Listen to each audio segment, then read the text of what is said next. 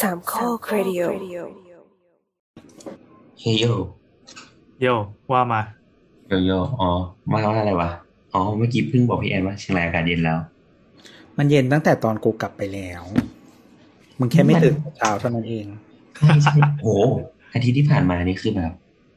นอนตีห้าทุกวันเลยอะเพระว่ตีห้าไม่หนาวเหรอ ไม่รู้สึกแล้วว่าตอนนั้นคือแบบจิตใจด้านชาไปแล้วเหมือนวันนั้นแบบวัน ที่อาทิตย์ก่อนที่ไปแบบไปแพร่แล้วไปเชียงรายแล้ว แพร่คือแบบว่าหกโมงเช้านี่คือหมอกหนามาก แล้วแบบยี่สิบสององศาอะไรเงี้ยโคตรจริงอืมเออแต่ดีช่วงนี้อากาศดีแบบดีเลยอะชอบฝุ่นมันมายังวะยังไม่มายังไม่มายังไม่มา ปีนี้ไม่ค่อยมีนะอืมพอพม่าลบกันอยู่ แล้วก็เหมือน โอ้ยลบเลยอะตุยเย่ไปแล้ว ไม่แล้วก็จริง ๆ แล้วคือหมายถึงอย่างกรุงเทพเองอะวันที่มีอะมันก็แบบเหมือนมันจะไม่มีต่อเนื่องอะ มันจะเป็นแบบมาแล้วก็หายอะไรอย่างเงี้ยอืมจากปัจจัยที่เกิดขึ้นแต่ละวัน ใช่ไม่ใช่สะสม ใช่เอใช่อเช่น ปัจจัยสี่คือแบบสมมติว่าพวกแบบจากรถยนต์หรืออะไรอย่างเงี้ย คือส่วนใหญ่แล้วมันก็คือวันแล้วก็หายไปใช่ไหมเพราะมันหายในเวลาไม่นานมันไม่ได้ปริมาณเยอะขนาดนั้นเท่าพวกแบบว่าเผาหรืออะไรเงี้ย อืม แต่จะบอกว่าปทุมเมื่อเช้าก็หนาว ตอนเที่ยงก็หนาวตอนบ่ายก็เรียกว่าอากาศเย็นแล้วกัน คืออตอนบ่ายสองเราจะต้องไปปั่นจักรยานออกไปทำธุระข้างนอกเฮ้ยปั่นฝ่ากลางแดดได้โดยมีลมเย็นๆประทาหน้าเนี่ยมันดีมากเลยทั้งที่นี่เป็นบ่ายสองนะคือมะเร็งผิวหนังมาครบแต่อากาศเย็นไม่เป็นไรให้อภัยเออในดีสองว่ะเป็นช่วงที่ร้อนที่สุดของวันครับเออ แค่นี้ก็แฮปปี้แล้วอยู่อย่างนี้สักปีแล้วกันหมายถึงว่าเป็นโควิดสักปีนะ เป็นมะเร็งผิวหนังนี่แหละไม่มะเร็ง เออ แล้วก็นี่ถ้าแต่แต่ว่าถ้าใครไปเหนือจะปกติหน้าหนาวอะมันจะเป็นช่วงแดดแรงนะใช่ใช่ก็แนะนำให้ทากันแดดด้วยนะฮะหมายถึงไงกลางวันก็จะร้อนกว่าปกติปะถ้าอยู่ในที่ร่มจะเย็นเพราะมันจะมีลม มันเขาเรียกอะไรอะมันมันจะท้องฟ้าสว่างเลยปะมันเคใช่ลียร์ใช่ใช่มันจะมันจะ clear sky แต่ว่าคือถ้าถ้าออกไปกลางแดดมันจะมันจะร้อนกว่าปกติอืม ช่วงหน้าหนาวอะอืมมันมันเราว่ามันไม่ร้อนกว่าปกติปะก็มันร้อนเพราะแดดไง เพราะว่าเราเราไม่ได้รู้สึกว่ามันร้อนปะเราเลยรู้สึกว่าการอยู่กลางแดดมัน มันอยู่ได้นานขึ้นนี้ปะคือคือตัวอากาศอะมันเย็นแต่ว่าแดดมันจะแรงกว่าหน้าอื่น เพราะคือถ้าคุณอยู่ในเฉดปุ๊บอะมันจะรู้สึกเลยว่ามันเย็นอะไรเงี้ยแสดงว่าเราจะต้องตื่นเช้าเท่านั้นเออไม่ได้ตื่นเช้ามานานนอนเช้าแทน แต่จำได้สมัยเด็กๆอะสมัยเด็ก ๆ นี่คือแบบว่าโอ้ยสมัยเด็กสุดยอดมัธยมอะมัธยมอะคือโรงเรียนมันจะเข้าประมาณแปดโมงใช่ปะมคือสักแบบเก้าโมงอะไรเงี้ยโรงเรียนยังมีหมอกอยู่เลยนะอืมใช่อืมใส่กางเกงสามชั้นไปโรงเรียน แต่ว่าแบบเดี๋ยวนี้ เดี๋ยวนี้ไม่ไม่มีแล้วนะแบบว่าหมอกที่ถึงสายขนาดนั้นนะนะอืม เออ แล้วก็มันจะแบบตอนหน้าหนาวอะที่เชียงรายมันจะเป็นข้ออ้างของแบบว่าคนที่แบบว่าอยากใส่ กางเกงพละมาเรียนกางเกงขายาวเพเอราะอว่าเออเอออืมทุกคนให้อภัย เออ แต่เราไม่เคยใส่นะเราว่ามันอุบาทอืมตอนนั้นประมาณเก้าโมงสิบโมงตอนนั้นเราไปปลายแค่ไม่กี่ปีที่ผ่านมาเองไม่ไม่เกิน ไม่เกินหกเจ็ดปีอะอืมหมอกก็ยังหนาทึบอยู่เลยอะก็ก็ถือว่ายังโอเคนะไม่ใช่ควันมั้งตอนนั้นเรามีคนรู้เรื่องควันยังวะยัง อยู่บนเขาแล้วมันล้อมด้วยป่าด้วยละมั้งคือออยิ่งมีป่ามันก็จะเกิดหมอกง่ายเนอะความชื้นอะเอ่อมันถ้าจะให้ดีก็คือฝนตกคืนก่อนหน้า แล้วเช้ามาแม่งจะหมอกโอ้ใช่ใช่ happy มากก็คืออมีความชื้นเยอะอะไรเงี้ย แต่ว่าคืออย่างที่เราเล่ามาถึงว่าตอนเด็กๆอะคือโรงเรียนมันอยู่ใจกลางเมืองเลย แบบว่าล้อมด้วยถนน นึกออกไหมอืมเออเพราะฉะนั้นอะก็คือโซนโซนนั้นน่ะ ถ้ามันมีหมอกอะ มันก็คือจะค่อนถือว่ามันยากกว่าที่อื่นอะไรอย่างอืเงี้ยมอืม เราคุยกันเรื่องหมอกอยู่นะ หมอกหน่อย นั่นไง แล้วว่าแล้วกำลังจะตัดบทนั่นไง จะตัดมุกก่อน คือถ้าซื้อหวยก็ถูกแล้วอะ ใช่ หวยมันไม่ใช่ educated guess ไง มันก็ไม่มีทางถูกหรอก เป็นไร เป็นหวยของหมีอืมไม่ได้อะ พอพอเน้นพอพอพอแบบเป็นกูเล่นที่นั้นเล่นนี้ดูก้าวร้าวเลยนะ ใช่ใช่ใช่ จังหวะมันไม่ได้อะ ไม่รู้ทำไม คือแรกคือแรกกูเล่นก็คือเป็นแบบ sexual harajuku มันจริงๆ มัน sexual harassment ไม่ได้ว่าถ้าไม่มี target อะก็แนทไงแนทเป็นคนหมวย ก็ไม่ได้ดิเออเออเออแล้วไงต่อนะเออวันนั้นวันนั้นมีคุยกันกับเพื่อนด้วยแล้วก็ถามว่าพี่อันทำอะไรอะ นี่เพื่อนถามเลยเอาเราให้จบกันเรื่องๆสิอ๋อ ก็มันไอหัเบนเตไปอร์แล้แบวบมัว่านจูบปลาหมึก อ๋อ เออ ใช่ มันเหมือนเทนทา c ค e เฮนไตอะ เราซื้ออันนี้มา มันเป็น เอ่อคนฟังคงไม่เห็นภาพ เอาเป็นว่ามันเป็นของเล่นจากญี่ปุ่น จริงๆมันก็ของจีนแหละแต่เขาบอกว่านำมันเข้าเหมือนจากญี่มัปุ่นนมันเหมือนตัวเกาหัวแมวอะเออแต่อย่าเพิ่งใช่อย่าบอกแต่ว่ามีอย่าเพิ่งบอกให้รูปไปประด้วยมาณสันฐาน คือมันมีสวิตช์อยู่ตรงนี้พอกดแล้วมันจะสั่น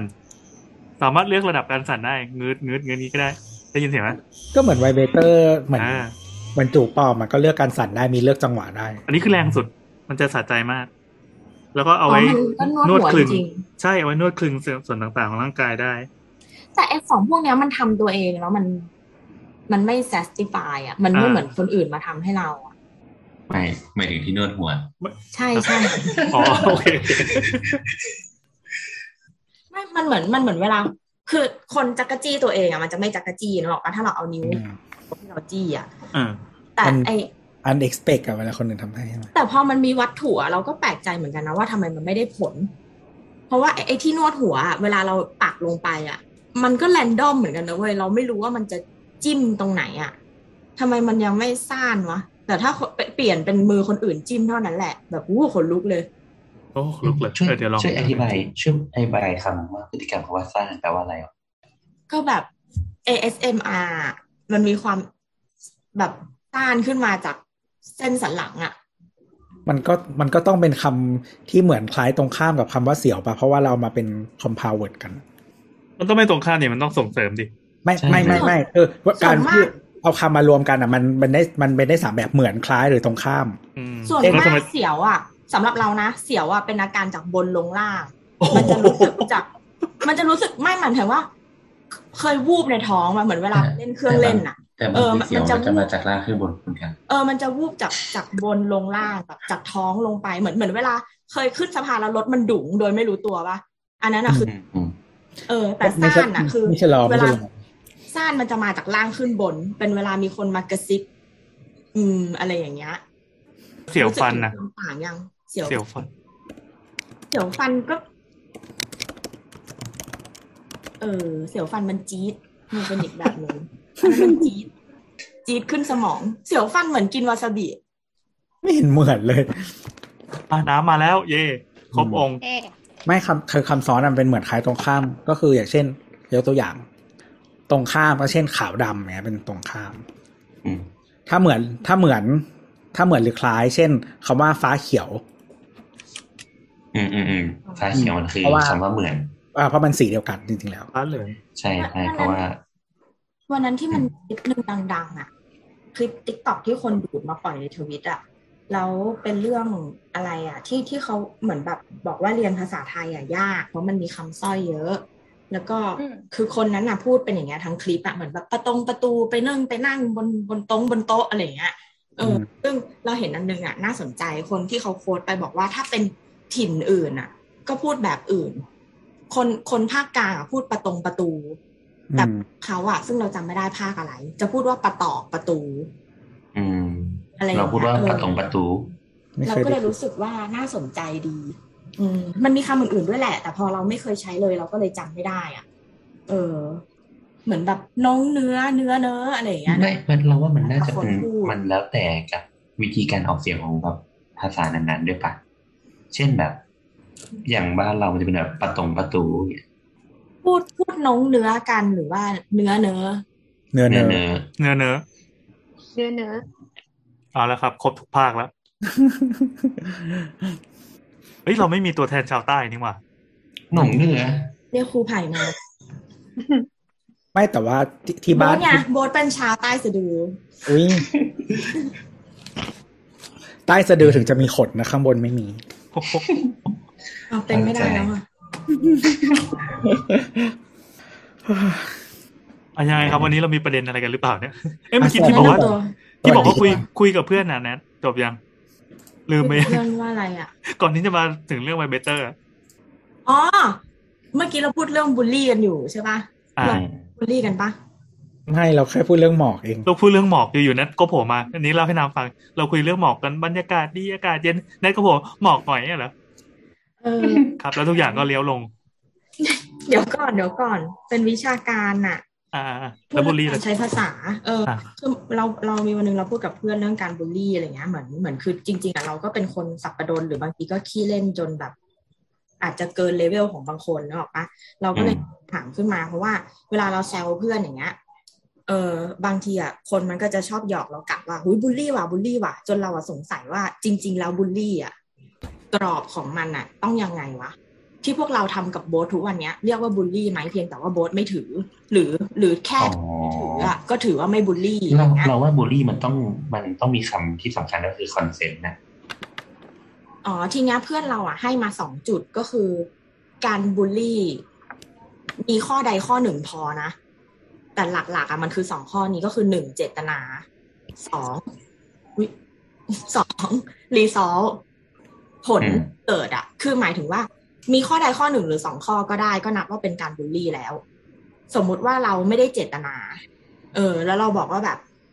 อืมยังไงดีวะน้ำทำผมมาใหม่เกาหลีมากเลย ปรากฏน้ำไม่ชอบเกาหลี ก็จะรู้ว่าบูลลี่ว่ะ อันนี้คือมีรีอ๋อสที่เป็นการบูลลี่และ แม้ว่าไม่ได้เจตนานึกออกปะแล้วเราก็ถามว่าอะแล้วถ้าเกิดอย่างเงี้ยเราต้องทำยังไง เพราะเราไม่ได้เจตนาเขาก็บอกว่าก็ขอโทษจบ อืมอืมว่ามันก็มีที่ถ้าสมมติว่าเราบอกว่าหุยโบสแสบตาว่ะแบบหัวมันวับเลยอะไรอย่างเงี้ย ต้องอืใส่มอืมอืมคุยด้วย ซึ่งเจตนาเราอะ อาจจะบูลลี่อยู่ในใจอ่าอ่าอ่าใช่วันแบบโดยไม่รู้ตัวแบบวันนั้นงานเครียดแล้วกูหาที่ลงอะไรเงี้ยเออแต่ประเด็นคือโบสบอกกูไม่โกรธก็กูสนิทกับเขาอย่างเงี้ยเออ เราเราเราว่าแบบ ซึ่งอ่าที่อ่าบอกว่าซึ่งกรณีเนี้ย แม้ว่าอีกฝั่งหนึ่งอะไม่ทักอะแต่ถ้าเรารู้ตัวว่าเรามีเจตนาแล้วอะสุดท้ายเราก็ควรกลับไปขอโทษเลยอืมเออ อันนี้เป็นเป็นในไม่ในคือมุมคือนั้นเราเราว่าอย่างนี้แบบมันพูดยากเว้ยเราเราว่ามันมันอยู่ที่ consent นะคือแต่ว่าแต่ว่าทั้งหมดทั้งมวลมันคือ มันต้องอยู่ภายใต้ว่ามันไม่ได้เป็นอย่างนี้กับทุกคนเลยเช่น เช่น เช่นสมมติว่า บางคนมันสมมติแบบพูดแบบหยาบคายนะพูดว่าเรียกว่าไอ้ดำเนี่ยดูแลไอ้ดำบางคนก็ก็ happy กับการไม่คงไม่ได้ happy แต่อาจจะแบบไม่ได้ถือสากับการที่ถูกเรียกว่าไอ้ดำแบบมันไม่ได้ไปสร้างแบบบาดแผลให้เขาหรือว่าเขาแบบเขาเรียกอะไรอะข้าวข้าวอะไรอะข้ามก้าวข้ามผ่านมันมาแล้ว เออเราเราก็ได้รู้สึกว่ามันมันอาจจะไม่ได้เป็นประเด็นแต่ว่ามันก็จะ มันก็ค่อนข้างปัจเจกอะเนาะแล้วอีกอย่างเราว่าประเด็นหนึ่งที่สำคัญก็คือเรื่องเขาเรียกอะไร power dynamic ปะคำเกี่ที่ยวแบบชาวเน็ตชอบอ้าวก็สมมติว่าอะมึงมึงไปด่าแบบ เช่น อีตู่อีเฮียอย่างเงี้ยสมมติพูดอย่างเงี้ยอืมอย่างเงี้ย เราก็รู้สึกว่ามันบูลลี่หรือเปล่า เพราะว่า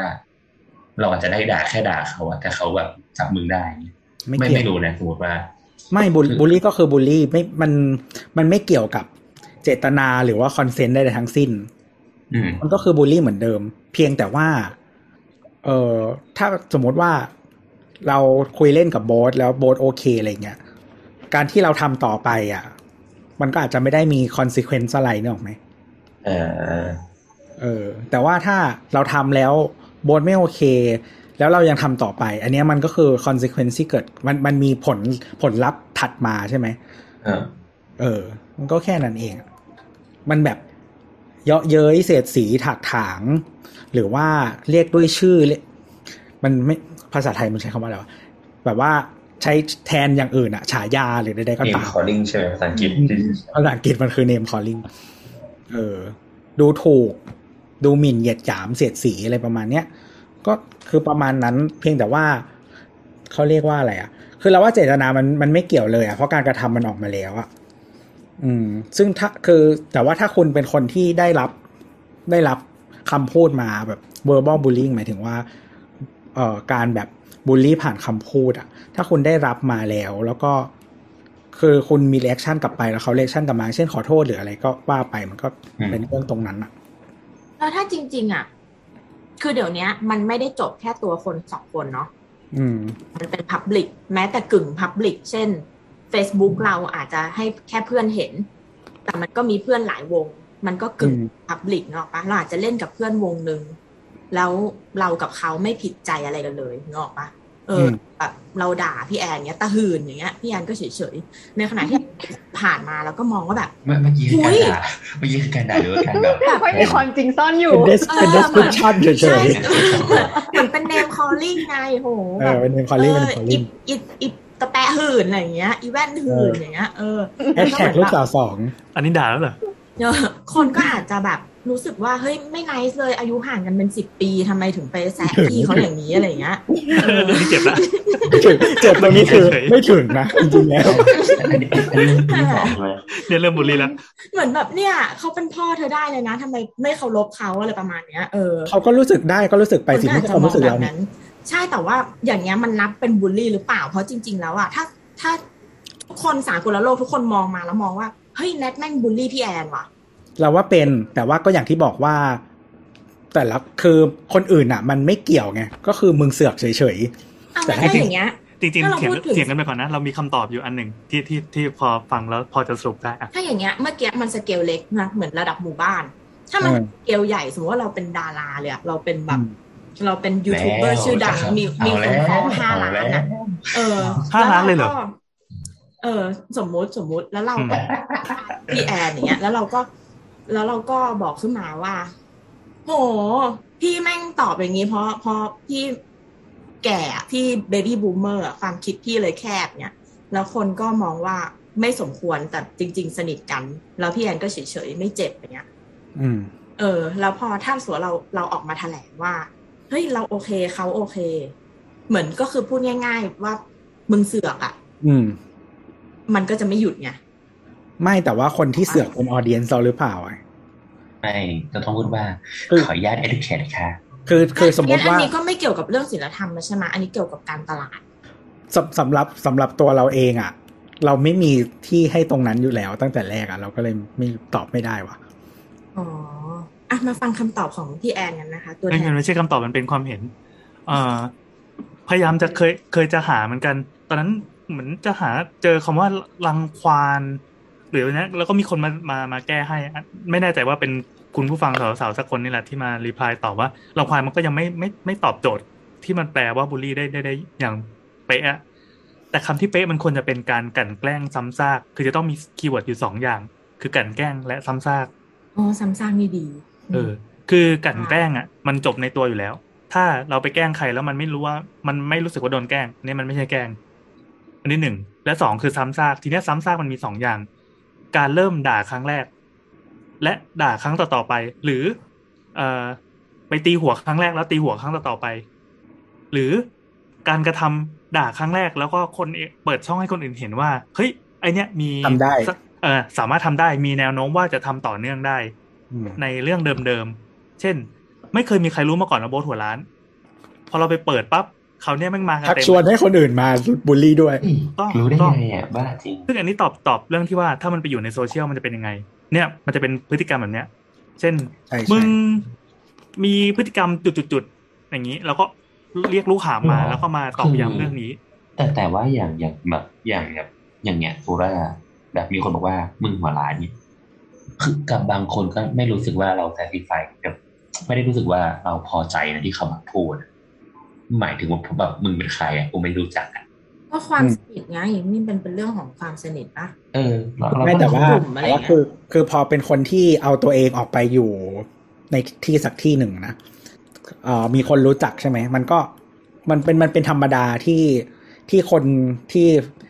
เอ่อเห็นผลงานหรือว่าเห็นอะไรของเรา อะ เขาจะรู้สึกว่าเขาสนิทกับเรา แต่เราไม่ได้สนิทกับเขาเนี่ยหรอกไหมไม่ไม่แต่แต่ว่าเหมือนว่าเมื่อก่อนมันจะรู้สึกอย่างนี้นเออแต่เดี๋ยวนี้ก็ไม่ได้มีปัญหาอะไรแต่แต่ว่าเออ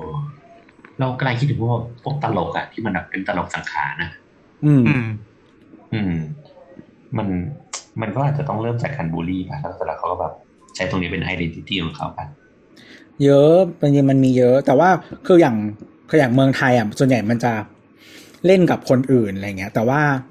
ถ้าพวกฝรั่งอะ ส่วนใหญ่มันจะไม่ค่อยมีมันจะเป็นเล่นกับตัวเองอ่าอ่าอ่าเช่นอีอะไรวะเออจำชื่อไม่ได้ละทุกคนที่ทำแบบทอล์กโชว์เออเป็น comedian อะ มันก็อย่างเงี้ยมันก็จะเล่นกับ identity ของตัวเอง ซึ่งเหมือนพอเล่นกับ identity ของตัวเอง มันก็จะไม่ค่อยมีใครว่าอะไร มันก็เหมือนกับคนดังแบบพูดกันว่าเฮ้ยนิโกรเหมือนกันใช่ไหม เออ nigga nigga เออให้ nigga อะไรอย่างเงี้ย หรือแบบเหมือนบางคืออย่างแบบว่า ไอ้พวก American comedy อะไรเงี้ยมันก็จะแบบสมมติเป็น Asian อย่างเงี้ยก็จะเล่นเรื่องแบบ พ่อแม่เป็นพ่อแม่บังคับชื่ออะไรเอนะอเราชอบคนนั้นพ่อแม่อยากให้เป็นหมออะไรอย่างเงี้ยนึกออกปะเจสเจสันเฉินอะไรทุกอย่างนะเออ ประมาณนั้นเยอะแยะมากมาย ก็ก็อาจจะเป็นวิธีการหนีดราม่าอย่างหนึ่งนะ เล่นแต่ตัวเอง อืม มันก็ซ้ำซากน่าเบื่อดิ มันก็เป็นวิธีคือ คือเขาเรียกว่าอะไร เหมือนเวลาเล่นมุกอะเราอยากให้คนอะเขาเอ่อ relate อะหมายถึงว่าเข้าใจในสิ่งที่เราไอ้นี่อะไรอย่างเงี้ย แล้วมันก็มันถึงจะขำอะถ้าถ้าคนไม่ relate มันก็จะไม่ขำไง อ๋อ เจอละชื่อว่ารอนนี่ รอนนี่เฉินมีตั้งหลายคนมีผู้หญิงใช่ใช่ชื่ออะไรวะผู้หญิงชื่ออะไรวะ ยังไม่แน่ใจ มันมันมีผู้หญิงคนหนึ่งที่แบบเล่นเล่นหนัง Netflix เอ่อนั่นแหละเป็นเป็นเอเชียนเป็นอะไรวะเวียดนามีสมั้งอืมอืมฮาเวียดนามีสอ่านั่นแหละประมาณนั้นเปล่าวันก่อนดูคลิปเขาแล้วเขาเขาก็พูดเรื่องประมาณว่า ก็เล่นเล่นเรื่องเล่นเรื่องมุกเอเชียนนั่นแหละแล้วบอกว่า เนี่ยเขามาจากเขาเป็นแบบ half jungle Asian กับแบบ good Asian หรือที่อะไรสักอย่างประมาณเนี้ย ยังไงวะยังไง jungle วะ Asian ก็คือ Southeast Asia อ่าอ๋อ แล้วก็พวกแบบเขาจำไม่ได้เขาใช้คำว่าอะไร แต่ประมาณว่าเป็นเอแฟนตาซีเอเชียนแฟนตาซีไม่เอออกเชียนก็คือเออจีนเกาหลีญี่ปุ่นอะไรประมาณนี้ อืมอืมแล้วก็เซาท์อีสเอเชียเป็นแบบจังเกิลเอจังเชียเกิลแบบแบบบ้านบ้านนอกนี่เองใช่แบบว่ามีแบบโรคอะไรอย่างเงี้ยเนื่องไหมแบบยุงแบบอะไรอย่างเงี้ยอื มมีมาเลเรียอยู่ ใช่แล้วก็มีคนไปเม้นด่าด้วยประมาณว่าแบบทำไมต้องด่าแบบเซาท์อีสเอเชียด้วยถึงแม้คุณจะเป็นคนเซาท์อีสเอเชียก็ตามอะไรอย่างเงี้ยอืมก็อ่าอยากจะไปจะเม้มีนบางว่าคนที่เจ็บอืมก็อยากจะไปเมนว่าก็ที่เขาพูดก็จริงแล้วนี่ อะไรประมาณนั้นสมเนี่ยได้คำตอบยังนางมีแบบว่าบ่นเฟมินิสต์ด้วยแต่ว่าก็โดนคนด่าเหมือนกัน แต่พอเป็นผู้หญิงนะแต่ก็แต่เขาก็เป็นผู้หญิงเขาก็อาจจะเบาลงหน่อย ไม่ได้นะครับ ทุกคนควรเป็นเฟมินิสต์ครับ ไม่ ไม่เป็น มีแกนก่อน อ่าโอเคโอเคก่อนที่จะทัวร์จะลงมากกว่านี้ เรื่องนี้แนทเคลียร์ไหมเฮ้ย ตอนนี้น่าจะทัวร์ลงนะตรงเขาะเป็นไงตอนทัวร์ลงจะอธิบายเรื่องการทัวร์ลง เออ มันจะลงเรื่องอะไรอะไม่ถ้าอยู่นี้ทัวร์ลงกันง่ายโอ้ยเขาไม่ฟังหรอกพี่ทำไมรายการยาว ฟังได้สามนาทีก็ปิดละอืม กูไม่ฟังทัวร์มึงละอืมคิดว่าเดี๋ยวนี้ทัวร์ไม่ค่อยเกิดจาก ไม่ค่อยเกิดจากประเด็นหนึ่งประเด็นน่ะอืมเออทัวร์ไม่ค่อยเกิดกับคนปกติ มันจะเกิดกับคนที่ มีคนเหม็นเป็นพิเศษเป็นซ้ำๆใช่ใช่คนคนที่เหมือนแบบ ฉันเริ่มไม่แน่ใจแล้วว่าเกลียดแกเพราะอะไร อืมอืมก็ก็เลยไม่รู้ว่าจะด่าแกเรื่องอะไรดี เพราะฉะนั้นเก็บ เก็บคำด่าเก็บเก็บไว้ก่รอนอวันลงที่เมื่มันอไหร่มีโอกาส เออ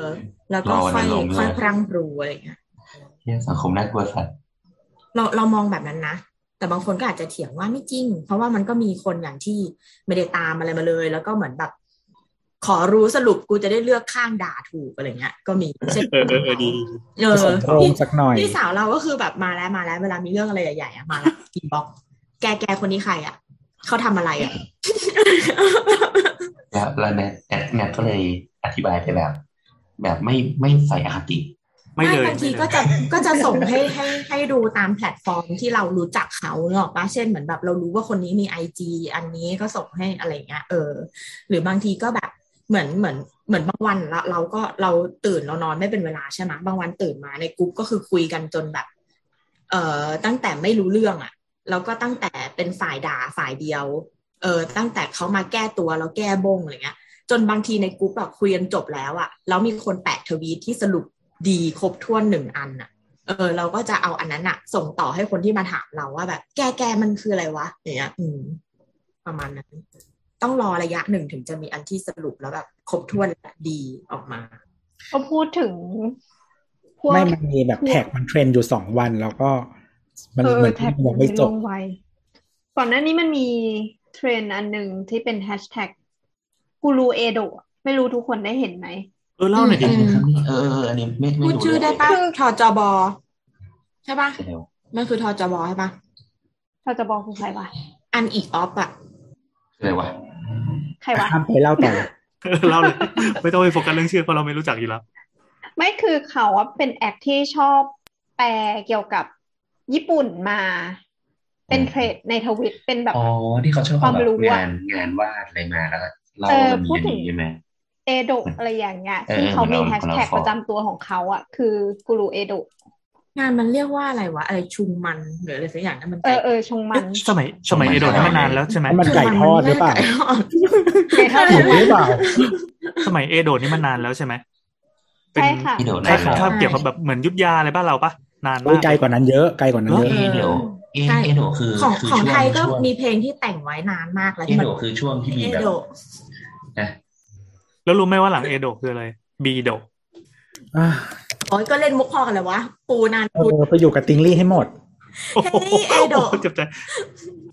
อะแล้วไงต่อแล้วไงต่อเอไอเอโดะโดะคือมันช่วงมันช่วงปะคือเอโดะอะมันช่วงประมาณศตวรรษที่สิบห้าครับ โอ้โหไอ้พวกแบบโอดะใช่ไหมคำสร้อยยุคนั้นปะเอโดะเอเดะวะ อันนี้คือคือเอโดะศตวรรษที่สิบห้าเนาะคือ อยุธยาเนี่ยเดี๋ยวก่อนนะลบรัตนโกสินทร์ไปสองร้อยอยุคำธสร้อยยาคือมันมนต์จิตทุกคนเป็นติงลี่เหรอวะอะไรวะเหนื่อยเหนื่อยแล้วนะ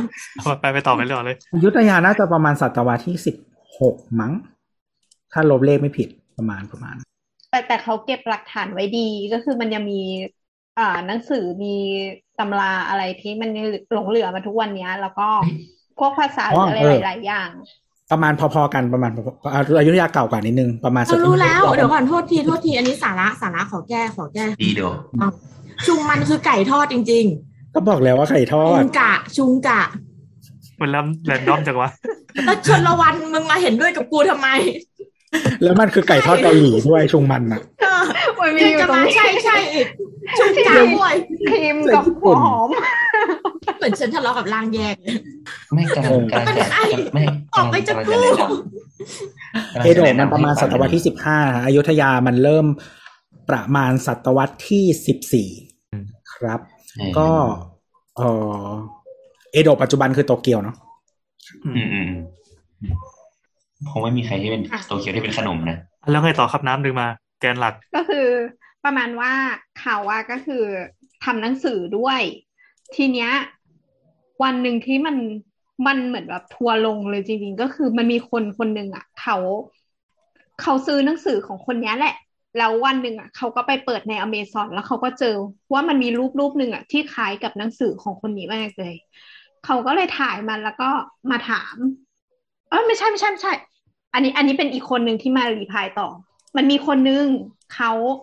ติดตามนักวาดญี่ปุ่น แล้วเขาก็พบว่ารูปเนี้ย ดันไปตรงกับรูปหน้าปกของหนังสือของคนคนเนี้ยที่กำลังจะจะจะขาย เออ แล้วเขาก็เลยถามว่าเนี่ยมันคือการ trace รูปใช่ไหม trace รูปคืออะไรคะคือเหมือนว่าคือวางการวางการเทมเพลตวางรีเอาไว้ก่อนถูกไหมคือวางทาบแล้วก็ร่างตามเลยเหมือนเอากระดาษไขทับใช่ไหมไม่ไม่ใช่หมายใช่ถึงว่าใช่อ้าวเหรอเฟซเรานึกว่ารูปภาภาษาบทน่าจะเรียกว่าดับ ดับอ่าอ่าอ่าที่ที่การเอาอะไรไปแปะ แล้วก็ให้มันใสๆนิดนึงแล้วก็เขียนเส้นตามนั้น เออก็เอากระดาษไขวางนะแล้วก็วาดข้างบนใช่ไหมคนสมัยก่อนจะเรียกว่าดับแต่เราก็ใช่ใช่คำที่ถูกต้องคือ trace อะแล้วไงต่ออ้าวใช่เหรอค่ะพี่สุดราฟมันคือการร่างที่ไม่มีแบบเว้ยเออเออเออแล้วทีนี้ก็คือ ประมาณว่าแล้วพอคนเนี้ยมันเขาไปถามปุ๊บแล้วก็มีคนอะ ที่เขาแบบ เขาก็สงสัยเรื่องนี้เหมือนกัน แล้วก็มันเลยมารีพายต่อกันไปเรื่อยๆเว้ยจนกระทั่งเรื่องเนี้ยมันไปถึงนักวาดที่เป็นเจ้าของผลงานต้นฉบับ แล้วก็ก็เลยตีกลับมาที่ที่เจ้าของหนังสือ ซึ่งตอนแรกอะมันก็มีแตกเป็นสองเสียง ก็คือก่อนหน้านี้มันเคยมีการที่บอกว่า แค่สงสัยว่าเป็นการดับหรือว่าการเรียนแบบหรือเปล่าเนี่ย แล้วพอมันถามปุ๊บอะมันเป็น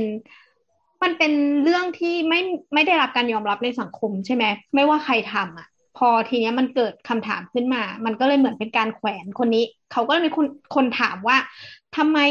คุณถึงไม่ถามเจ้าของผลงานก่อนหมายถึง คนที่โดนมันกล่าวดีเอ็มหาไปว่าก่อนเออว่าว่าก๊อปอะไรอย่างเงี้ย ซึ่งเขาก็เขาก็เลยเอาเอากล่อง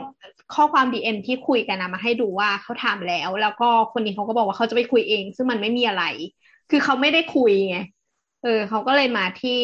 ลากออกมาที่สาธารณะก็คือในทวิตเตอร์แล้วก็เกิดแจ้งขึ้นมาเป็น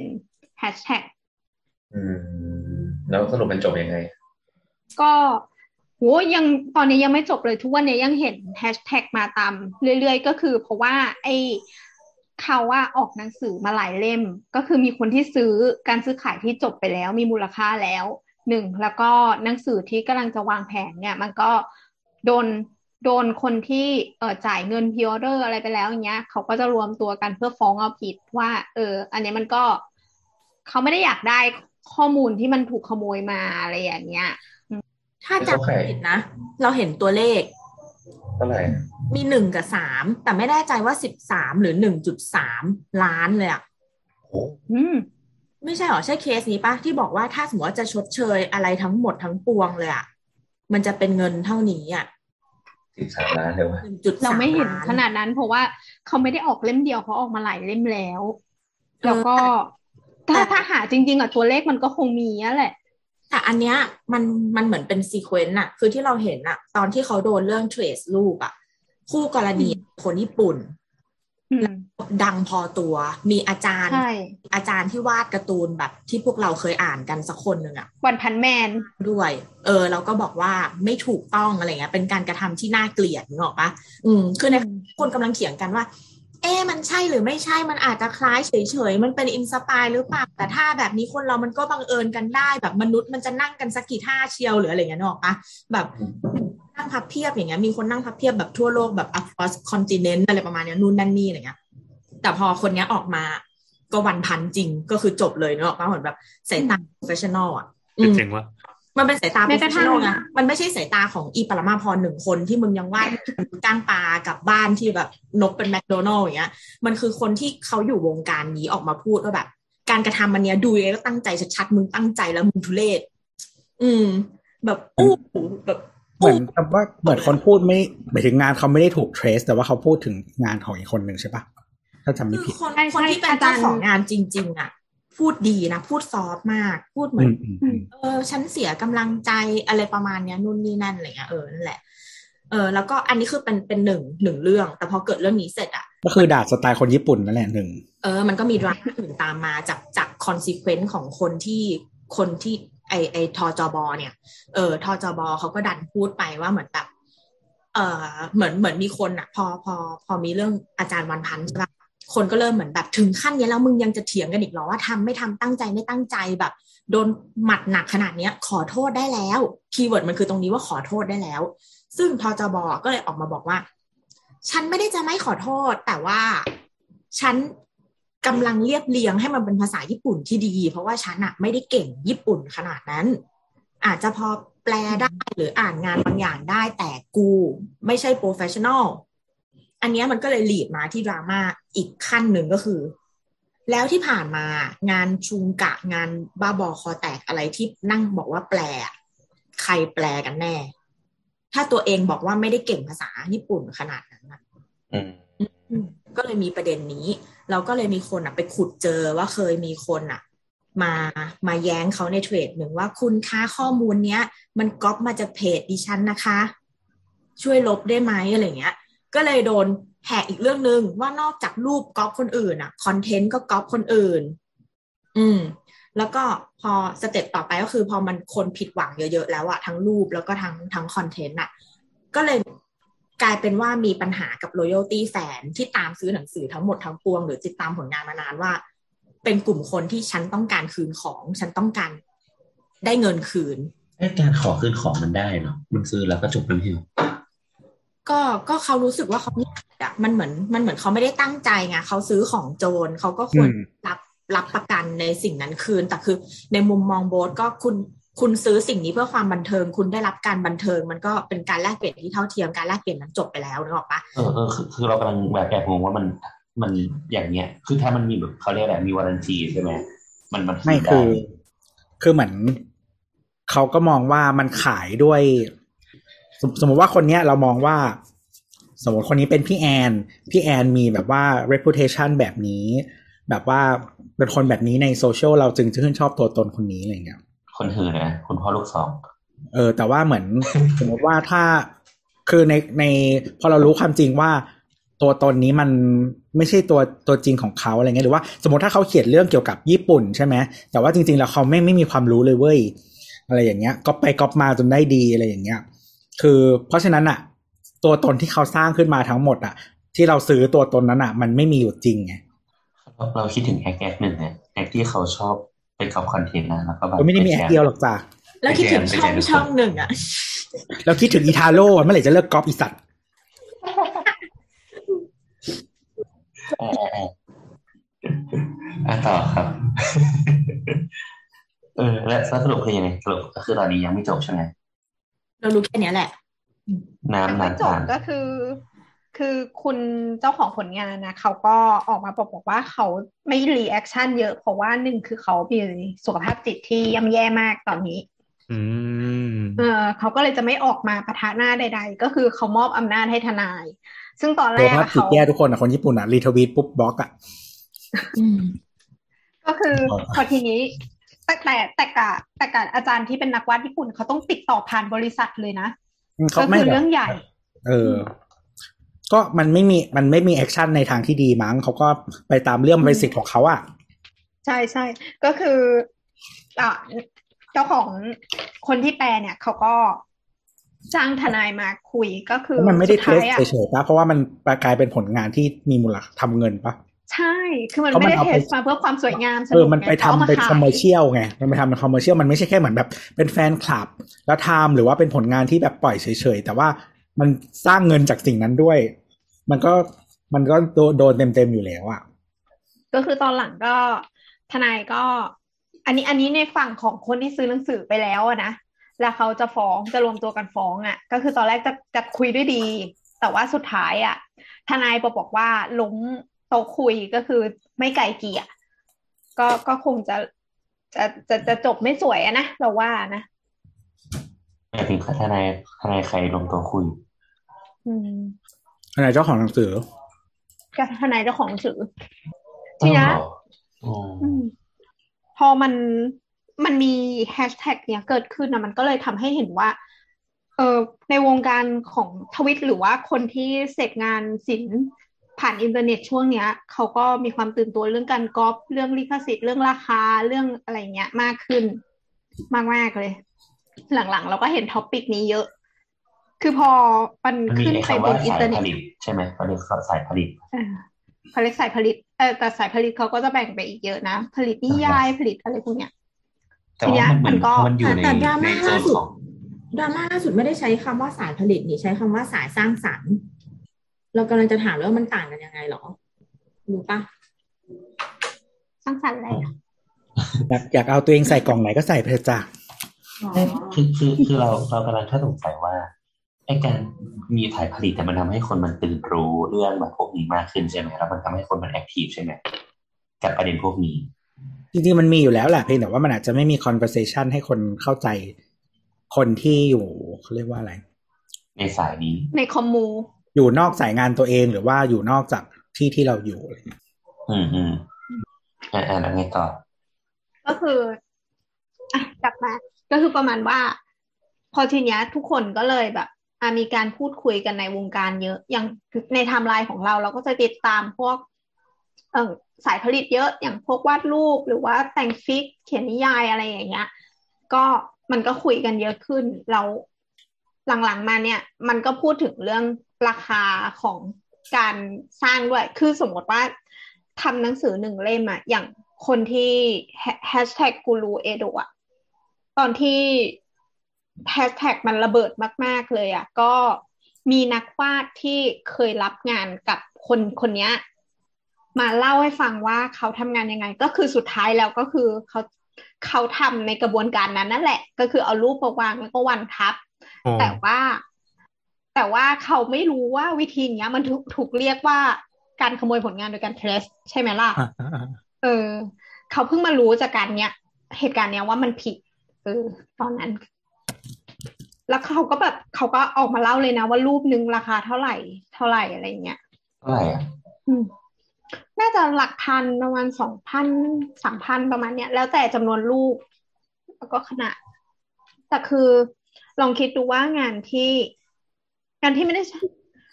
ไม่ได้ใช้ไอเดียสร้างสรรค์อะต้องถามมันเป็นการวิธีการก๊อปเนาะแต่ว่าลงแรงก็คือลากเส้นตามเนี่ยก็คือราคาอยู่ที่สองพันห้า อืม แต่แต่เราเข้าใจว่ามันมันต้องใส่อะไรบางอย่างไปอะไรอย่างนี้ด้วย จริง ๆ การ trace มันก็ใช้ skill นะอืมมันใช้มันใช้ใช่ เออไม่หรอกแต่ว่าคือคือเรารู้สึกว่าเรื่องราคามันเป็นกลไกตลาดอะอืมก็คือ แต่คือมันคือในตลาดเนี้ย มันหาของเทียบยาก กว่าของอย่างอื่นเนอะปะเพราะเราไม่ได้ผลิตสิ่งที่มันเป็นคอมมอดิตี้หรือว่าของต้องที่มันไหมใช่ไหมเออ มันมันไม่ได้ถูก mass produce เนอะปะมันถูกผลิตขึ้นมา ส่วนใหญ่มันเป็นจำหมายถึงว่าต่อครั้งหรือว่าเออ customize หรืออะไรก็ตามอะมันอาจจะเทียบยากกว่า แต่ไม่ใช่ว่ามันไม่มีเทียบอะไรอย่างเงี้ยแล้วมันก็มีกลไกของมันอยู่อืมอืมแต่ทีนี้เราจะมาพูดถึง โอ้ประเด็นล่าสุดที่เพิ่งเกิดขึ้นเมื่อวันก่อนฉันต้องบอกก่อนว่าฉันฉันไม่รู้เลย แกฉันไม่รู้เลยว่าฉันไม่ได้โซเชียลมาประมาณสองสามวันเป็นโซเชียลแบบล่องลอยในไทม์ไลน์ไม่มีใครเล่าแล้วแหละวันเนี้ยอะเหรอจริงเหรอไม่มีคนเล่าเหรอมันมีคนถามอยู่นะเราเล่าไม่ได้ เพราะเราไม่ได้ เราไม่ได้เกาะติดอะ ช่วงนี้เราสอบไปทำสอบมา เออ นี่ไง ไม่รู้ว่าเสาเสาเสาช่างเถอะอาทิตย์นี้อัดหรือยังรอฟังดราม่าออกแบบโลโก้ insight จากเนตเต้อยู่นะ เราไม่เราไม่คิดจะตามเรื่องคนนี้ด้วยอะ ก็เลยแบบอู้ไม่ได้ตามอะโทษที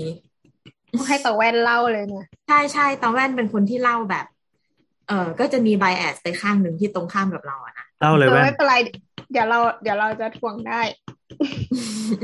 ไม่เป็นไรไม่ไม่ทุกทุกคนอะพอเรารู้ว่าใครมีไบแอสเราจะได้ มองด้วยเลนส์อีกแบบหนึ่งเราก็จะฟังได้แหละอืมแล้วว่าคนฟังอะรู้แล้วว่าใครอะเลนไหนตอนเนี้ยอืมอ่าแนทน้ำนะคะ แล้วก็แอนโบทเลือกเอานะคะ จะอยู่ฝั่งไหน เราไม่รู้เราเราก็แค่อะอะให้ให้คุณพ่อเล่าค่ะโอ้เราเป็นพวกสรุปเหตุการณ์ไม่เป็นด้วยไม่เอาเป็เป็นนไรว่า ถ้าถ้าเราจากจากจากเลนส์ของเราเต็มที่ร้อยเปอร์เซ็นตนะ คือ ตามลำดับดังนี้ ข้อหนึ่งก็คือเราไปเห็นคลิป เฮ้ย อันใหม่มาแล้ว เราเป็นคนที่เฝ้า YouTube บ่อย พอช่องที่เราสับสกดกระดิ่งไว้โนมันติแปดไม่ได้โนติไม่ได้กดกระดิ่งหรือเปล่ากดกระดิ่งหรือเปล่ามันขึ้นมาเองโว้ย แล้วช่วงนี้เราก็ทำ YouTube บ่อยด้วยแสดงเรก็ว่าเลยดูบ่อยแสดงว่าดูบ่อย ใช่ใช่ใช่คือมันเป็นช่องที่เราเปิดให้ลูกดูอยู่แล้ว เออที่บ้านเราจะเป็นจะมีทีวีที่เอาไว้ดู YouTube เวลามันมีช่องที่เราตามบ่อยๆ เช่นแบบ โจโฉอะไรเงี้ยหรือไม่ก็นิกจับงูเงี้ย เด็กก็จะชอบดู หรือไม่ก็เป็นพวกพวกแคสเกมพี่แป้งอะไรเงี้ย งงกันดิเป็นโลกของเด็ก ซึ่งอย่างแป้งแป้งซาวป๋องอะไรนี่ปะไม่รู้ว่ะไม่รู้เขาชื่ออะไรอะสาวรู้แต่ว่าอะไรชื่อพี่ซาวสาวแต่เขาเลี้ยงแมวอะอะไรที่ขาวมากๆแล้วก็ชอบเอ่อผมสีบลอนด์แล้วก็ตัดแกะปะ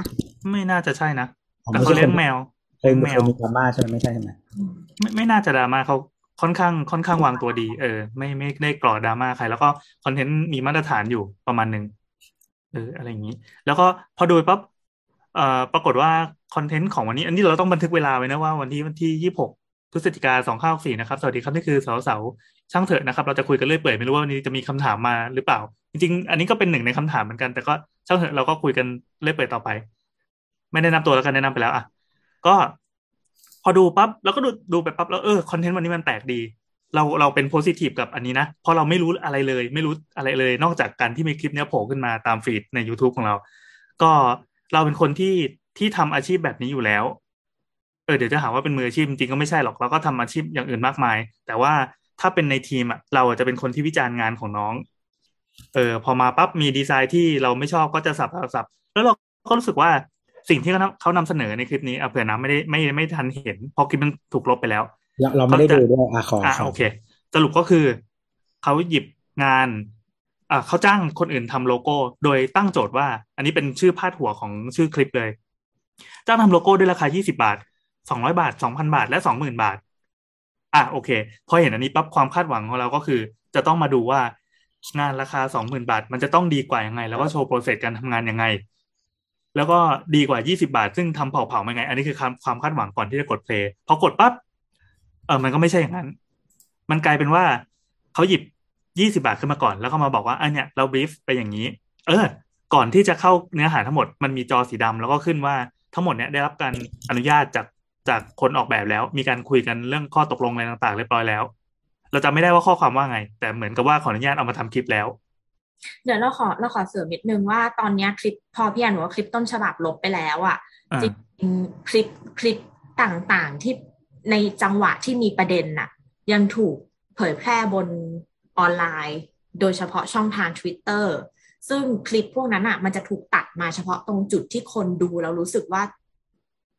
กระอักกระอ่วนหรือไม่สะดวกใจอ๋ออะเหมือนมีคนเคาะคนใช่พิมพ์คือมามันเป็นเนี่ยจังหวะที่มีประเด็นจังหวซึ่งดราม่าอ๋อ ซึ่งเราพูดจริงๆว่าเราดูอะเราก็ไม่ชอบหลายหลายอย่างที่คือมันทำให้เห็นภาพมันมันประกอบคำอธิบาย เช่นมีคนบอกว่า เออ ใช้คำพูดไม่สมควรก็เรื่องหนึ่งอันนี้คนไม่ได้ตามเว้ยแต่ว่าคนติดบอขอบเว้ดี้ยไม่มันมันเลื่อนแล้วมันเห็นไงเดี๋ยวเดี๋ยวเดี๋ยวเหมือนถ้า body ตามมันจะ language ฟูของลูกคุแต่ณอันนี้นะมันแค่แบบ ใช่ใช่คืออันเนี้ยเป็นประเด็นว่าเหมือนแบบ มันมันประกอบแคปชั่นคือแคปชั่นอะมันพูดเรื่องคอนเทนต์เรื่องหนึ่งนะ เออสิ่งที่พูดอะเรื่องหนึ่งแต่ว่าอ๋อ body ที่คุณทำที่คุณมาเสยผมที่คุณมาสะบัดยักไหล่หรือว่าแบบ เลิกคิ้วใส่อย่างเงี้ย มันไม่น่ารักเอาเสียเลยนึกออกปะเอออมก็ตัดตรงนั้นอะมาประกอบ ซึ่งสำหรับเราอะเรามองว่าไม่แฟร์เออ นั่นแหละ แบบ เราเรารู้สึกว่าบางอย่างอะการที่ฟังเขาห้านาทีอะกับฟังเขาแบบยี่สิบวิอะมันต่างกันเยอะนะเว้ยอ๋อไม่แฟร์นี่คือหมายความว่าการตัดมาลงแบบนี้ไม่แฟร์อย่างเงี้ยเหรอ ใช่ใช่อ๋ออืม คือเรามองแบบนั้นนะ คืออะเขามันอ่าเห็นภาพชัดเจนขึ้นว่า อ๋อมันมีสิ่งนี้ เพราะถ้าแค่พูดเฉยๆอะคนอาจจะไม่เข้าใจแล้วก็อย่างอ่าหลายคนอาจจะรู้สึกว่าทำถูกแล้ว เพราะว่าคลิปต้นฉบับมันหายไป เออ ก็ก็ถูกแล้วไงที่เก็บหลักฐานไว้ณณช่วงที่มันเกิดความไม่น่ารักที่กำลังจะพูดถึงจริง จะได้รู้ว่าไม่ใช่ bias ไม่ได้มาแบบว่า หุยอีนี่แบบสะบัดผมแบบ ตลบตะแหลอะไรอย่างเงี้ยนึกออกปะก็มีรูปให้ดูแล้วตัดสินกันเอาเอง แต่เราก็รู้สึกว่าการที่เอามาให้ดูแค่ยี่สิบวิอะไรเงี้ย ซึ่งเป็นช็อตเด็ด ใช่ก็ไม่แฟร์อยู่ดี อ่าอ่าความอะสำหรับเราสำหรับเราก็คือ ก็ดูคลิปนั้นต่อก็เล่าให้ตัวฟังด้วยแล้วกันคือเขาก็หยิบงานยี่สิบาทมา แล้วก็บอกว่าอันเนี้ยเราได้ brief ไปว่าขอโจทย์อย่างนี้หนึ่งสองสามสี่แล้วก็โอเค เราสมมุติว่าเราเชื่อตามนั้นร้อยเปอร์เซ็นเลย เพราะว่ามันยังไม่มีดราม่าเกิดขึ้นในระหว่างที่เราดู เพราะเราเห็นตั้งแต่มันวิวมันน้อยๆอะไรเงี้ย อ่าพอไปถึงงานที่สองงานที่สามงานที่สี่ก็บทมันไม่เป็นไม่ได้เป็นไปตามที่คาดหวังไว้ตั้งแต่เห็นไตเติ้ลคลิปอะคือกลายเป็นว่าไอ้ยี่สิบาทอะไอ้คนที่ทำส่งมาเฮ้ยมึงทำไมมึงเอายี่สิบาทเองวะแต่เราก็พอนึกออกว่าในอย่างใน Fast Work มันก็มีคนที่รับจ้างออกแบบโลโก้แบบตัดราคาในกลุ่ม Facebook เนี้ย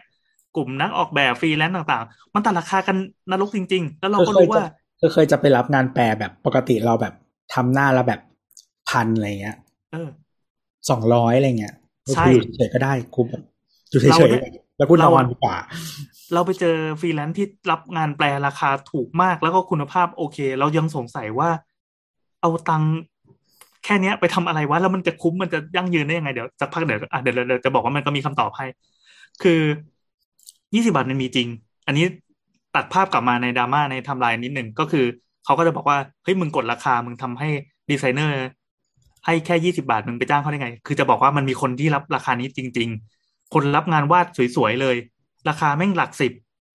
แล้วก็มีบางคนที่มาโพสต์ถามในกลุ่มพวกกลุ่มนักวาดต่างๆ เราก็อยู่ในกลุ่มพวกนั้นด้วย ว่าอันเนี้ยคิดร้อยห้าสิบาทได้ไหม เราโหเป็นเราเราให้เป็นพันเพราะเราจ้างน้องวาดอะไรเงี้ยก็เป็นพันๆเหมือนกัน มันสวยมาก แต่เขาบอกว่าเคยคิดลูกค้าสองร้อยแล้วลูกค้าไม่โอเค อะไรอย่างเงี้ย ราคามันถูกถล่มทลายด้วยอะไรก็ไม่รู้ด้วยกลไกการตลาดบ้าบออะไรก็ไม่รู้ แต่แต่เราว่าแบบเราว่าในความเห็นเรานะมันถามว่าคนรับราคาถูกอะมันสำหรับเรามีสองประเด็นเหมือนว่ามีสองแบบที่เราแบบเคยเจออย่างแรกก็คือ เดี๋ยวเราเราฟังเรื่องให้จบก่อนไหมแล้วค่อยมาอะได้เล่าได้อ่าได้อ่าโอเคเอออันโอเคอันไปก่อนเรื่องเรื่องราคาของงานออกแบบเพราะมันก็เป็นประเด็นใหญ่เหมือนกันอะทีนี้พอยี่สิบาทเอามาดูเอ้ยงานมันเกินเกินราคาไปมากเลย เรารู้สึกว่าดีจังมันมีสี่ดราฟด้วย มีแบบมาให้สี่แบบอะเพื่อให้เลือกอะ อะมันก็มีสวยบ้างไม่สวยบ้างซึ่งก็เป็นธรรมดาเวลาเขาส่ง alternative design มา แต่มันต้องสี่แบบสี่หรือสามนี่แหละเสร็จปั๊บพอสองร้อยบาท เราก็รู้สึกว่าส่วนตัวเราจะรู้สึกว่ายี่สิบาทเมื่อกี้แม่งสวยกว่าวะไอ้สองร้อยบาทก็คือเหมือนไปเอา clip art มาแล้วก็ใส่ฟอนต์จบสองพันบาทนี่ รู้สึกจะทำออกมาค่อนข้าง ค่อนข้างสวยนะ เอาเอาแค่งานดีไซน์ว่าถูกใจเราหรือเปล่า ค่อนข้างถูกใจเราเฮ้ยมันเป็นงานที่ค่อนข้างโอเคว่ะสำหรับเรานะ แต่ก็ไม่รู้ว่า process เบื้องหลังเขาเป็นไงเพราะเขาไม่ได้โชว์ในในคลิปนั้นแค่บอกว่าเออมันมีอะไรอย่างนี้ แล้วก็บางคนก็เขียนเป็น description design ซึ่งสองพันอะรู้สึกว่าจะมีอธิบายแนวคิดการออกแบบ ซึ่งอันนี้เป็นสิ่งที่ดีในการนำเสนอเหมือนเขาบอกไม่มีบรีฟแต่ว่าแต่ว่าแบบใส่สตอรี่มาด้วยว่าหมายถึงว่าคิดงานมายังไงเล็กน้อย อ่าอ่าอ่าก็ก็มีสองพันเนี่ยคือถือว่าคุณจะต้องนำเสนองานเพื่อให้ลูกค้าพอใจ แล้วแหละ คือเราเชื่อตามคลิปนี้ เขาบอกว่าอันนี้มันเป็นงานที่เขาส่งแล้วก็แปลว่าทั้งหมดนี้เป็นงานไฟนอลอันนี้คือยังไม่รู้ดราม่านะ เสร็จปั๊บงานสองหมื่นเราก็รอดูละสองหมื่นแม่งต้องดี เขาก็พูดถึงสปอนเซอร์ว่าเราดูในจอเล็กๆไม่ได้แล้วเราต้องไปเปิดในจอใหญ่ทีวียี่ห้อนี้ฟึบซึ่งมีความคมชัดขายขายของขายของแล้วกด script script ขายของ เพื่อไปดูว่าสองหมื่นเขาจะ present ยังไง ปรากฏว่ามันออกมาน่าผิดหวังละกันค่อนข้างน่าผิดหวังเลยแหละ แล้ว เออ น่าผิดหวังในแง่ของการดีไซน์ ซึ่งซึ่งเราเห็นแล้วเราไม่ชอบ ซึ่งมันอาจจะอาจจะดีก็ได้ แต่เราแค่ไม่ชอบ พอมันออกมาปั๊บเขาก็อ่านแนวคิดของการออกแบบเออซึ่งก็มีการวิธีการ present แนวคิด มันไม่ตรงโจทย์เลย เราก็สงสัยว่าทำไมมันถึงออกมาเป็นอย่างนี้ อันนี้คือเป็นเป็นงานที่จบหรือเปล่า ในฐานะที่เป็นคนที่ทำงานงานการกราฟิกงานดีไซน์เหมือนกัน มันจะไม่ตรงโจทย์จนกระทั่งจบ แล้วก็ส่งได้เลยอย่างนี้จริง ๆ หรือต้องเก็บความสงสัยนั้นไว้แล้วก็ดูจนจบสุดท้ายเขาก็บอกว่าเออเนี่ย การออกแบบมันจะต้องมีอย่างนี้ แล้วแต่ละงานที่เขาเอามาวิจารณ์อะเขาค่อนข้างสับว่าชิ้นนี้ไม่ดียังไงเอ้ซึ่งอันนี้เราชอบนะต้องต้องบอกว่าอันนี้ค่อนข้างเป็นความเห็นที่ทัวลงเราได้เลย เพราะเราเราชอบวิธีการเอางานมาสับ แต่ว่าอันนี้ไม่ได้บอกว่าใครเป็นคนออกแบบ อืม ซึ่งอ่าก็เถียงได้แหละว่า แต่ละงานมันก็มีลายเซ็นอยู่เช่นโผล่ไปปั๊บเห็นงานแล้วรู้เลยว่าเป็นดีไซเนอร์คนเนี้ย แล้วคุณกล้ามาสับได้ยังไงอะ ถ้ามันเป็นไปตามนั้นจริงตามที่เขาพูดนำเสนอในคลิปว่ามีการบรีฟอะไรเรียบร้อยแล้ว แล้วคุณทำมาไม่ตรงบรีฟอันเนี้ยสมควรอะดูจนจบจนจบปั๊บเขาก็บอกว่าเออเนี่ยเขาก็ทำงานงานด้านด้านพวกนี้เหมือนกันเขาก็มีการรับออกแบบอะไรนี้เหมือนกันเขาบอกว่างานที่จะต้องทำเนี่ย มันจะต้องมีการไปคุยไปนำเสนอกับลูกค้าด้วย อย่างเช่น บริษัทที่เขาทาอยู่ก็คือรับงานเป็นหลักแสน เอองานออกแบบโลโก้อะไรนี้เหมือนกัน เสร็จปั๊บ คอนเซปต์งานที่จะต้องทำจะต้องนำเสนออะไรทั้งหมดคือจะต้องไปคุยกับลูกค้าเพื่อรับโจทย์รับอะไรเงี้ยอะจบฟึบก็จบคลิปไป แล้วก็ก็ปิด YouTube แล้วก็ไปทำอย่างอื่น ไม่รู้เลยว่าหลังจากนั้นจะมีเขาลางของดราม่าเกิดขึ้นถล่มทลายอย่างที่ชั่วข้ามคืนนั้นก็มีมีคนที่เป็นหนึ่งในนักออกแบบเหล่านั้น เราเขาไม่ได้บอกว่าเป็นคนไหนแต่เราเดาว่าน่าจะเป็นคนที่แพงที่สุด มีใครตามเรื่องนี้ปะคนไม่ใช่เขาคือคนหมื่นหนึ่งไม่ใช่หรอคนที่หมื่นเหรอ รู้สึกว่าอ๋อที่คนชมว่าสวยด้วยซ้ำอะโอเคโอเคหนึ่งสวยเบาเฮาปะ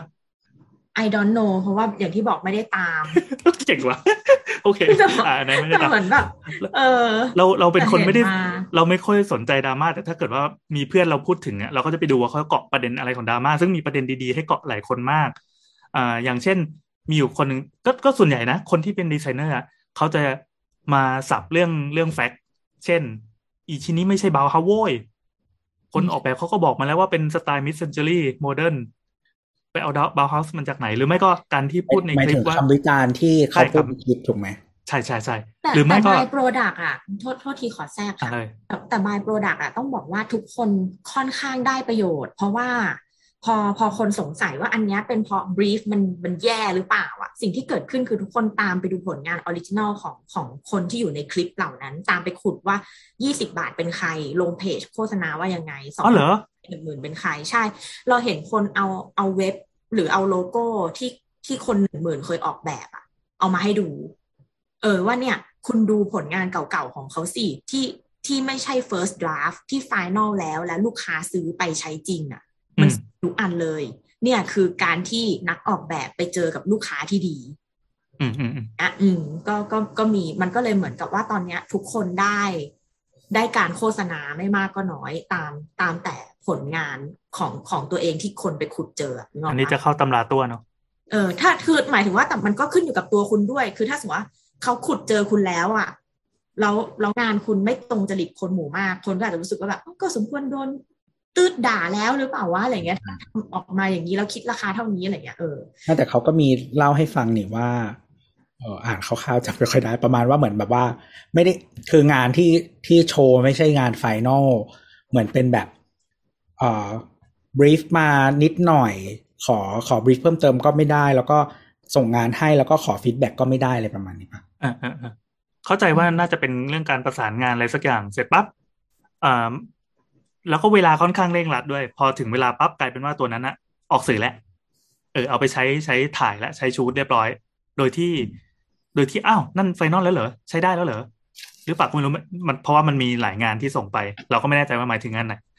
อะสรุปว่ามันมีความจริงอยู่สองอย่างละคือความจริงของของคลิปแรก ซึ่งเราเชื่อไปแล้ว เสร็จปั๊บพอมันมีอีกคนหนึ่งมาเล่าในอีกมุม ไม่ต้องมาทำหน้า เราเชื่อไปแล้วอะ มันมีอีกคนหนึ่งมา ซึ่ง ความจริงเป็นอีกด้านหนึ่งเลย เมื่อความเห็นไม่ตรงกันการพนันมันก็เกิดขึ้นเว้ก็ชาวเน็ตก็มาถล่มทลาย อันนี้ยังไม่นับเรื่องความเหม็นนะ ไม่นับเรื่องความความเหม็นในด้านอื่น ๆ หรือว่าเป็นเด่นอื่น ๆ ซึ่งซึ่งเกิดจากบุคลิกหรือว่าภาษากายหรือภาษาท่าทางอะไรก็แล้วแต่ อันนี้คือว่ากันด้วยเรื่องเรื่องเรื่องความจริงที่สองคนเอามาพูดไม่ตรงกันก็มันก็มีคนไปสืบหานั่นแหละ อย่างที่แนทว่าอย่างที่แนทพูดไม่ได้ตาม ได้ให้ข้อมูลก็มาเรื่องนี้มันพูดกันมาสองวันแล้ว ยังไงเข้าไทม์ไลน์มันก็ต้องเห็นฟีดมาเปล่า ไม่เห็นเราไม่เห็นพอดีไม่เป็นรู้คนเชื่อมโยงเก่งแค่นั้นเรายังเห็นไม่เลรู้ยเราไม่ค่อยได้แล้วเนี่ยเออเราไม่คุค่อณยได้ฟัเห็งนแต่ความจริงแรกที่คุณอยากจะเห็นไงเนี่ยเนี่ยเนี่ยเลือกกินยาเม็ดสีน้ำเงินหรือแดงเนี่ยเราอะฮะคุณดับบูลลี่เนี่ยอันนี้คือการบูลลี่นะครับการพูดซ้ำๆอะแล้วไงต่อวะเออนั่นแหละน้ำ พอพอจับใจความได้ไหมแต่จริงๆอันนี้คือถ้าบูลลี่ต้องบอกว่าเหมือนโบ๊ทอย่างเงี้ยเป็นการบูลลี่โอ้ยเจ็บเจ็บเจ็บเจ็บเจ็บเดี๋ยวใจเย็นใจเย็นอะอันนี้เป็นการที่เราว่าเรื่องเนี้ย มันก็ฝุ่นตลบกันไปเยอะแยะพอสมควร แล้วข่าว Workpoint Today ก็ไปลงว่าเอ่อจนกระทั่งบัดเนี้ย เหตุการณ์มันมันมันลุกลามไปขนาดเนี้ยแต่ไม่มีการลบคลิป และยอดวิวก็พุ่งขึ้นเรื่อยๆ อันนี้น่าสนใจก็แน่นอน อะพอพ้นข้ามคืนนั้นไปปั๊บตอนนั้นก็มีมีผู้วิเคราะห์ท่านหนึ่งได้บอกว่าเอออย่างนี้สปอนเซอร์ happy นะ แต่อีกวันหนึ่งก็เพราะเขาไม่ได้ด่าสปอนเซอร์นี่ก็สปอนเซอร์ไปทำไมถึงยอมเสีย brand image กับกับคนที่มีพฤติกรรมแบบนี้อ๋อเราเราเราถ้าเป็นเราอะเรารู้สึกว่าในในนั้นทั้งหมดอะก็คือ คือเขามี section ที่เขา นำเสนอ product ใช่ปะเรียบร้อยแล้วเลยแล้วก็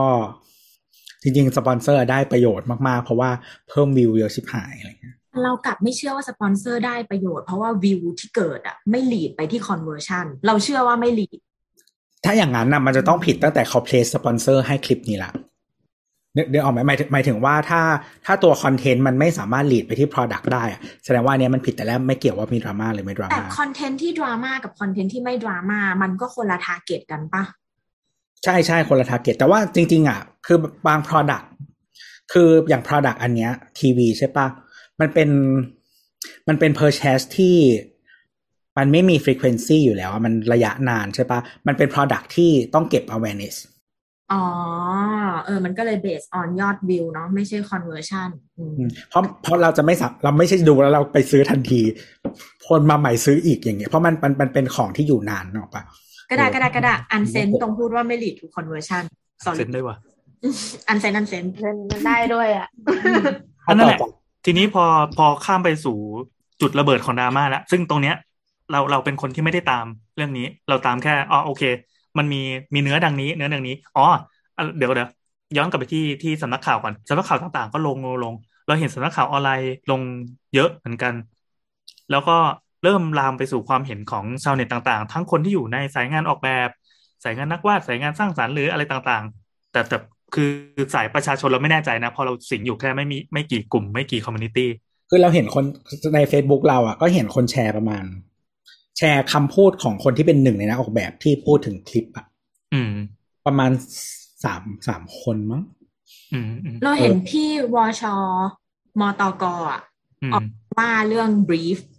ตีเรื่อง brief หนักอ๋อหนักอืมอืมอืมอะแล้วก็โอเค เดี๋ยวเดี๋ยวขอเล่าเหตุการณ์ให้จบก่อนแล้วกันเห็พอเห็นในทวิตเตอร์เยอะเหมือนกัน พอข้ามมาอีกวันหนึ่งปั๊บคลิปนั้นก็หายไป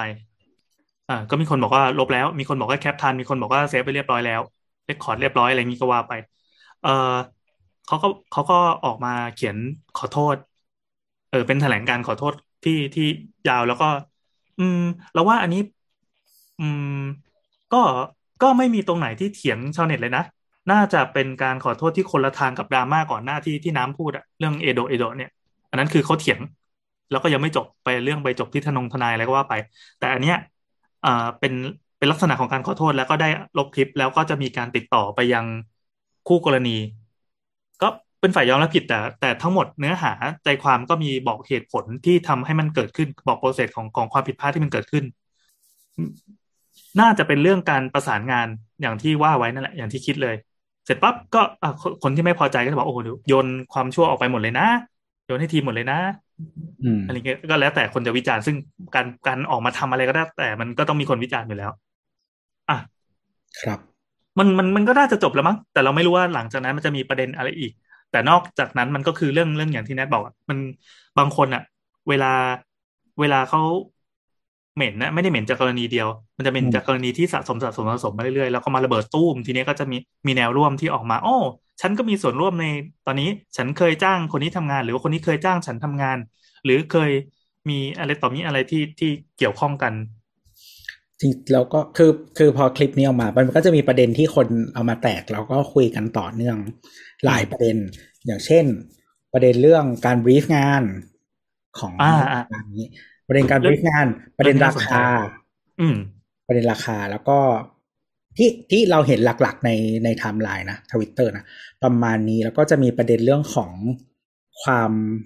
เขาเรียกว่าอะไรอะการ การการแบบว่าศึกษากันและการของผู้จ้างและผู้ถูกจ้างอะไรเงี้ย อืม อืม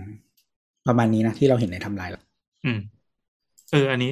รู้สึกว่าไทำลายของตัวมันมีคุณภาพแต่ว่า คุยกันแต่เนื้อดีวะอ๋อก็เพราะเรามิวไปเป็นพันๆคนไงครับโอ้โหคือไม่สามารถบอกได้ว่าเป็นคนกลุ่มไหนในเออเจ๋งว่ะเจ๋งว่ะมันมันทำให้เหลือแต่คอนเทนต์แบบนี้นี่ จริง ๆ มันมันแล้วแบบไอ้พวกดราม่าแหละหมายถึงว่าไอ้บางความประสาทแดกหลายๆอย่างมันหายไปเยอะมากแค่มิวคนกลุ่มนี้ออกไปเฮ้ยมัน export import list นี้ได้ไหมอะสามารถแชร์ back list นี้ได้ไหมอะได้ได้ได้เฮ้ยได้เฮ้ยถ้าพูดถึง efficiency อะ ต้องยกให้เราดิ เราตามคนแค่ร้อยสิบสี่คนนะเว้ยแต่เราไม่เคยพลาดเที่ยเลยเลย คิดดูดิขนาดขนาดเราแทบไม่เข้ามา หรือบางทีแบบแทบไม่ได้เล่นอะ เราใช้เวลาแค่สี่ชั่วโมงต่อวันเนี้ย เรารู้ทุกเรื่องเลยนะเว้ย ที่เกิดในทวิตเตอร์จากการตามคนแค่ร้อยหกสิบสี่คน ไม่เอาแล้วกัน if you wanna be like Nat เริ่มจากซื้อปลาฉลามได้นะครับเออจริงๆนี่เรามีขอนไม้เราเพิ่มแล้วนะ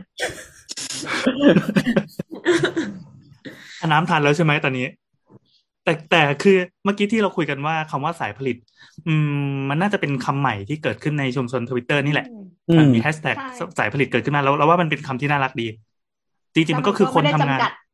คนทำงานสายสร้างสรรค์อะไรก็ได้ ไม่ว่าจะเป็นอืมเป็นวาดเป็นเขียนเป็นจิตรกรเป็นถ่ายภาพเป็นดนตรี หรือทุกอย่างแม้กระทั่งทำอาหารก็ยังเรียกว่าสายผลิต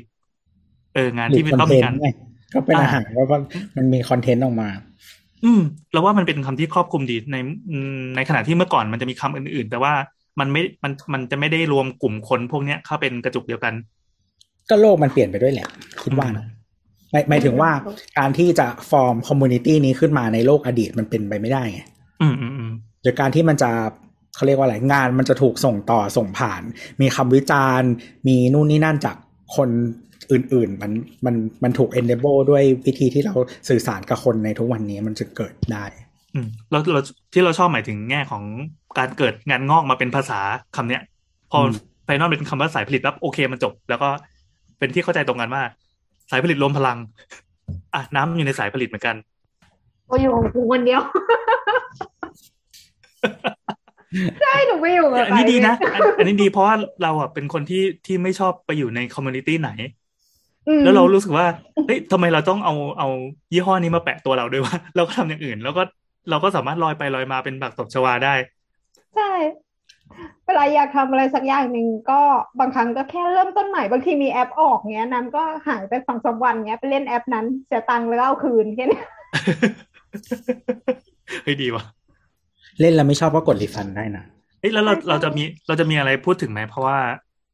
อะเหมือนโบฟันไม่อยากได้พูดเรื่องราคาโบนมันเป็นอย่างนั้นล่ะ คุณผู้ฟังอยากฟังจากแนทด้วยล่ะเราพูดไปแล้วไงเราแทรกแทรกรู้แค่นั้นแหละ อ๋ออะโอเคเรารู้น้อยเมื่อกี้ที่ตัวสรุปมามันมันจะมีเรื่องเรื่องบีฟใช่ไหมเรื่องการสื่อสารกัน แล้วก็เรื่องราคาสามอย่างอืมอะเรื่องบีฟก่อน อันนี้คือเรื่องบีฟอะเขายอมรับว่าบีฟเฮียเองใช่ไหมอืมใช่ไหมใช่ไหมมีใครอ่านจดหมายฉบับนั้น เราไม่ได้อ่านมันยาว ยาวมากเลยจดหมายขอโทษเหรอเออใช่เออใช่เออเราใจใจความสรุปเจำคือบีฟเฮียปะ เราจำเนื้อหาไม่ได้แต่ว่า แต่ว่าเราเราว่ามันเป็นการขอโทษที่แม่นยำแล้วก็ออกมาได้เร็ว คือคือการที่ออกมาดีก็เรื่องหนึ่งแต่ว่าออกมาเร็วแล้วดันดีด้วยอะ่ะอ๋แล้วอในตัวเองแล้วมันไม่มีโทนของการงอแงเลย อืมเออถ้าถ้าเปรียบเทียบแล้วอะมันมีคนที่ขอโทษได้ยาวกว่านี้ แต่หน้าให้อภัยน้อยกว่า ที่ไม่น่าให้อภัยเลยก็เช่นกัน เช่นมออรอรอนั่นไง มาแล้วผู้หญิงผู้หญิงเหมือนกันไม่ไม่บางคนอเขารออเขารอพูดผิดเขาเหมือนอยากอยากจะขอโทษแต่ว่าเราอ่านแล้วไม่มีคำว่าขอโทษอยู่ในนั้นเลยหมายถึงว่าเราว่าไม่มีความมันรู้สึกการขอโทษอยู่ในนั้นเลย มันอีโก้คนละมุมคือเหมือนแบบอรออรอะเขามีอีโก้ว่าเขาผิดไม่ได้นึกออกปะเอออมแต่เหมือนของของคนคนดราม่าล่าสุดอะ อีโก้เขาคือถ้าฉันผิดอะ ฉันต้องยืดอกรับให้ได้นึกออกปะอืมเป็นการขอโทษที่แบบ เอามาเลยกูผิดจริง กูผิดอะไรบ้างว่ามาและฉันขอโทษอย่างเงี้ย เออแบบเราอะ มันมันมันมูดแอนโทนมันเป็นแบบนั้นนะอืมซึ่งสิ่งนี้สร้างความพอใจให้กับแนทใช่พออ่านปุ๊บมันรู้สึกเหมือนเหมือนคนเนี้ยเหมือนแบบตบโต๊ะแล้วพูดว่าเออกูผิด อืม อืม แล้วแล้วมันแล้วมันก็จบแล้วอะเวลาคนเราบอกว่าเออกูผิดอะอะแล้วแล้วในแง่ที่ชาวเน็ตบอกว่า เอ้างี้ก็โยนความผิดออกไปให้กับทีมงานอะไรอย่างนี้หมดเลย เราไม่ได้รู้สึกว่าเขาโยนให้ทีมงานนะเขาก็แค่บอกว่าเขาพลาดอะไรไปบ้าง อาจจะแบบเตรียมการมาไม่ดีหรืออะไรเงี้ย ซึ่งถ้ามันเป็นแฟกต์มันก็คือแฟกต์แต่อืมว่าแต่ว่าถามว่าพอมานั่งคิดดูอะรู้สึกรู้สึกถึงความตะขิดตะขวงใจไหมก็เป็นไปได้ ถ้าถ้ามองแบบ conspiracy มากๆ ใส่ bias เข้าไปอะนะ เหตุผลที่ขอโทษเร็วขนาดนั้น แล้วขอโทษได้ดีอะคืออะไร เตรียมไว้ก่อนหรือเปล่า ตั้งใจสร้าง PR โดยไม่สนใจว่าบวกหรือลบไหม เออเหมือนคิดคอสมาแล้วว่าสิ่งเนี้ยจะเกิดคนจะด่าเท่านี้แล้วฉันขอโทษเท่านี้ มัน Impact มันจะเคลียร์แต่ awareness ที่ได้อะมันคุ้มแล้ว โหมืออาชีพจังวะเอเจ๋องว่ะก็เป็นไปได้หรือเปล่าเนกอะปะยิ่งเขามีทีมงานอะคนเออที่จริงจริงๆจริงๆเราอาจว่าจะไม่ใช่เขาเลยก็ได้เป็น plot and plan นึกออกปะเออ คิดไว้แล้วว่า ลบอะลบห้าสิบแต่เดี๋ยวกูบวกกลับมาเจ็ดสิบก็ได้ อะไรอย่างเงี้ย อืม แล้วสปอนก็เข้าตัวโหเลขคือถ้าถ้าถ้าเป็นอย่างนี้แสดงว่าคู่กรณีก็เป็นสิ่งที่เซตขึ้นมาอีก ไม่ไม่คู่กรณีอาจจะเป็นเหยื่อโดยแท้จริงก็ได้อ๋อโหมาแล้วไงว่าคุ้มนึกออกปะอันนี้อันนี้เราต้องบอกว่ามันเป็นเป็นทฤษฎีที่สมมติจำลองขึ้นมานะ ไม่ใช่เอว่าอทฤษฎีไม่ใช่ทว่าฤแนษทฎีใส่อคติ ไม่ใช่ว่าแนทพูดอย่างนั้นจริงๆ ทั้งทั้งที่เออนั่นนั่นไม่ได้ภาษามีการวของงนั่นในนี่อะไรทั้งสิ้น อะไรอะไรเดี๋ยวเถอะเออนั่นแหละมันมันก็เลยมองมองอีกมุมหนึ่งได้เหมือนกัน เพราะว่าอืม ถ้าเคยติดตามเขาอะ จะรู้สึกว่าเขาค่อนข้างเป็นคนที่ละเอียดแล้วก็เป๊ะอะเพราะฉะนั้นเวลาเขาพูดว่าเขาพลาดด้วยด้วยเรื่องแบบนี้ด้วยเรื่องแบบนั้น อะไรเงี้ย บางอย่างมันมันมันไม่คอนวินซิ่งอะเขาไม่น่าพลาดแบบนี้นึกออกปะอืเออมมุมเราอะ เออเขาเป็นคนเขาเป็นคนที่ละเอียดกว่านี้อะอืมอืมแต่เราเราไม่รู้จักเขาลึกเท่าพี่แอนเนี่ย อันนี้เหมือนแบบไม่ได้น่าเบื่อทำไมวะไม่ได้อยากให้อ่านตามตัวหนังสือเลยแต่ว่าหมายถึงว่า คือไม่แต่ว่าในในความเป็นจริงหมายถ้าเขาเล่าความจริงอะ การที่บอกว่าทีมงานทำ A B C D อะ ถ้ามันเป็นแฟกต์มันก็คือ นี่ไง แต่ว่าเขาเรียกว่าอะไร ไม่ว่าจะไม่ว่าใครเป็นคนทำอะ การที่คุณเป็นโอนเนอร์หรือว่าเป็นเจ้าของอะไรเงี้ย คุณก็รับผิดชอบอยู่แล้วเนี่ยซึ่งคุณก็ ทำด้วยการขอโทษและเล่าเรื่องให้ฟัง ใช่ใช่ใช่อันนี้เขาก็เขาก็สรุปนั่นแหละว่าเขาขอโทษเสร็จปั๊บก็อธิบายว่า process ที่มันเกิดขึ้นคืออะไรบ้างอืมอืมซึ่งจริง ๆ สุดท้ายแล้วอะเรามองว่าการการพูดถึงทีมงานว่ามันพลาดตรงไหนผิดตรงไหนอะไม่ได้เป็นการแขวน ถ้าเขาไม่ได้พูดชื่อว่าเป็นความผิดพลาดของโปรดิวเซอร์นายเออะไรอย่างเงี้ย เออ คุณปรัชญาทำงานลวกๆอะไรอย่างเงี้ยเออเรารับเด็กฝึกงานเข้ามาแล้วแม่งไม่ฟังคำสั่งอะไรเงี้ยมันมันไม่ใช่ไงการที่บอกว่าทีมงานเขาทำอะมันก็คือการที่เขาไม่เข้าไปควบคุมทีมใช่งานคือก็เป็นความผิดเขาอยู่ดีเขาผิดด้วยอยู่ดีเขาแค่เล่าให้ฟังเฉยๆว่ามันมายังไงอืมใช่ใช่เหมือนเราบอกว่าเรารถติดเราเลยไปสายก็ไม่ใช่ความผิดของรถปะความผิดของมึงเอออันนี้อันนี้คือต้องบอกว่าที่เราสนใจที่เราถามเยอะเพราะว่าเราคิดว่าวันหนึ่งอะมันจะเกิดอะไรแบบเนี้ยกับกับกิจการของเราบ้าง แล้วดูว่าชอบเขาแหละแค่นั้นแหละเขาชอบแหละแล้วเราก็เราวิเคราะห์อยากรู้เลยเยอะต้องตอบว่าเอไงอโอ้ยโอ้ยพอเถอะว่าหน้าแดงแล้ว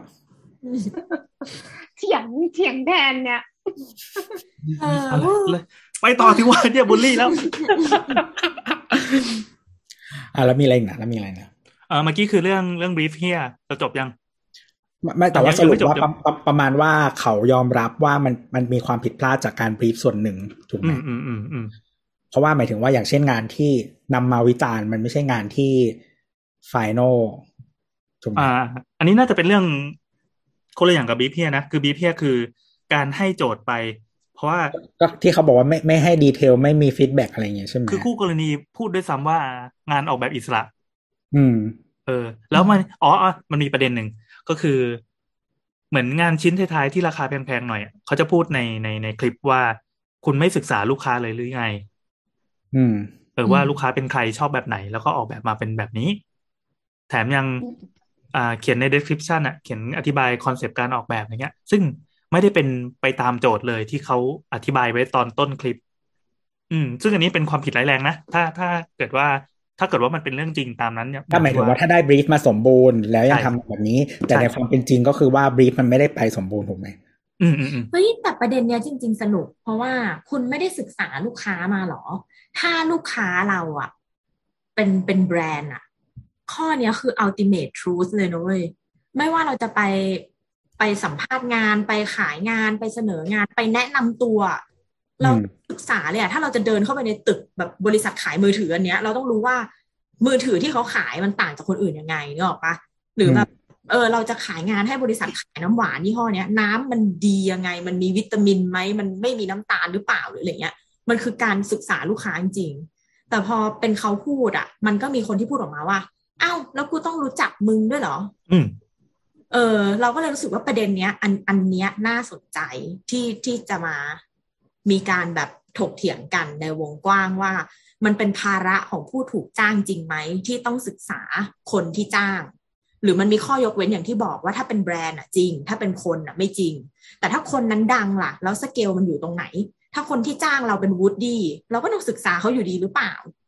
ใช่อะไรใช่เออแต่ถ้าคนที่เออจ้างเราเป็นชนละวัน เอากูจะไปศึกษามึงจากไหนอะนึกออกปะให้เขาอืมบุ๊กทวิตเตอร์หรออะไรเงี้ย มันก็เลยเหมือนแบบ จริง ๆ แล้วเกณฑ์หรือขอบเขต ความเหมาะสมมันอยู่ตรงไหนอะในอันอันนี้เราเราพูดในฐานะจ้างหรือลูกค้าดีไซเนอร์แล้วกันอ่าหมายหมายถึงว่า โอเคมันมันเราว่าอาจจะต่างกันนะหมายถึงว่าต่างกันในเชิงของเป็นงานกราฟิกกับงานบ้านถูกไหม แต่ว่าเราว่า skill การเขาเรียกอะไรอะ skill การแงะแงะลูกค้าออกมา มันเป็นหนึ่งใน skill สำคัญของการเป็นดีไซเนอร์ที่ดีเว้ยเออชอบคำว่าแงะเพราะเพราะว่าบางครั้งอะมันจะต้องแบบ ค่อยๆตะล่อมอะหรือว่ามันจะต้องมีวิธีทำอะเช่นแบบ มันอาจจะมี keyword ง่ายมาก เช่นเอ่ออย่างล่าสุดอะลูกค้าบอกว่าเราไปดูบ้านให้ลูกค้ามาเนาะเขาก็บอกว่าแบบ เนี่ยแบบห้องที่ไปอยู่มันแคบมากแล้วมันฝุ่นจับอะไรเงี้ยแล้วเราก็พยายามจะถามว่า เออ แล้วแบบมีมีเคยพักที่ไหนบ้างแล้วรู้สึกว่าแบบ ชอบที่นี่มากชอบอยู่ที่นี่มากอะไรเงี้ยเขาบอกว่า เออเขาชอบเขาเคยไปพักที่โรงแรมสุโขทัยอะ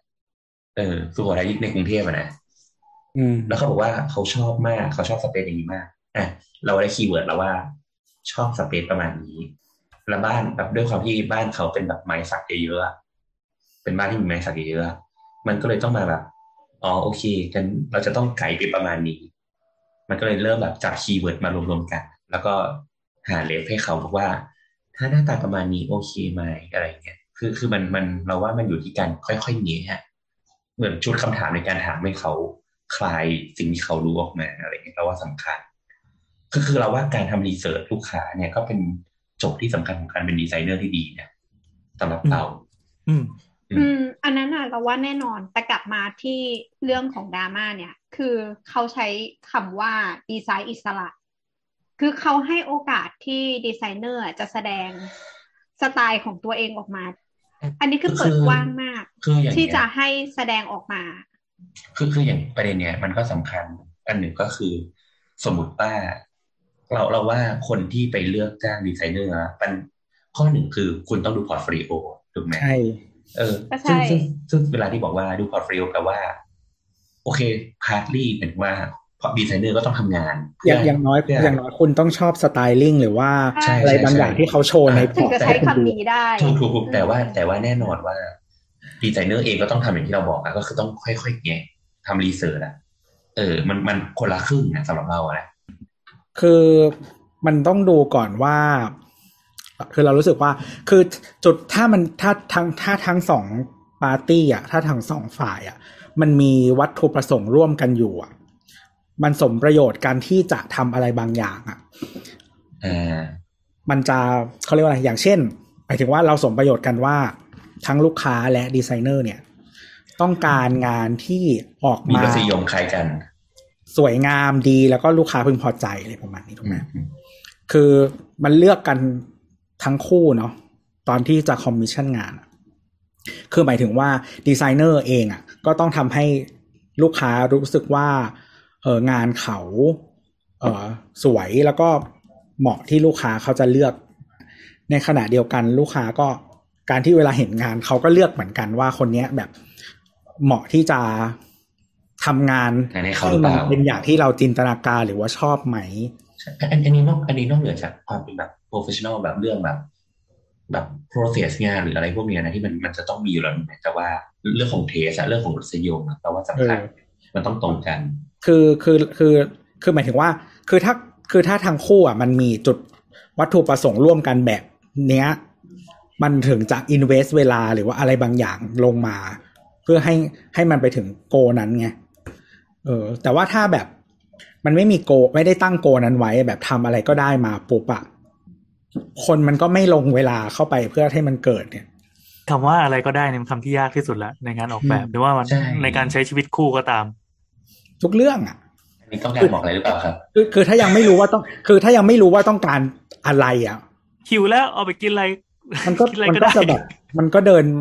ไม่ได้อยู่แล้วอะแล้วเดินไปทางไหนก็ไม่ถูกใจน้องไหมมีคนบอกว่า ศิลปะไม่มีถูกไม่มีผิด ต้องเถียงขึ้นเป็นตัวแดงใหญ่ ๆ เลยว่า งานออกแบบมันคือพาณิชย์ศิลป์ไม่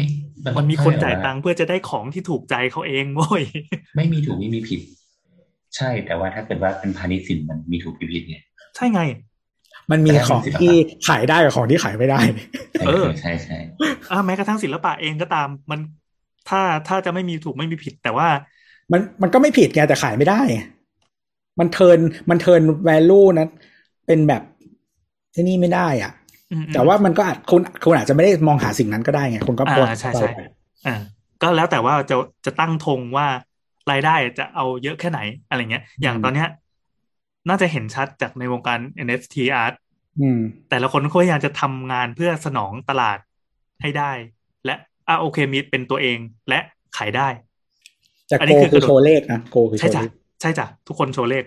ใครที่ใครที่เอางานไปโชว์เฉยๆเป็นแกลเลอรี่สวยๆ ตอนเนี้ยยังไม่เจอเลย ไปโหลดได้นะฮะใน Pirate Bay ยังไงครับ ยังไงครับ อธิบายหน่อย TikTok ก็มีคนเอ่อดึงดึง NFT ออกมากี่เทราไบต์ไม่รู้อะให้โหลดได้เลย ก็คือไอ้พวกงานที่เอาไปขายขายๆเนี่ยโหลดฟรีอืมอ้าวแล้วสิ่งที่ขายใน NFT คืออะไรครับ นี่ TikTok EP นี้ไม่ได้เทนะครับ เราเราย้ายมาเป็นส่วนหนึ่งของรายการนี้อะก็ หมายระบบมันอาจจะความ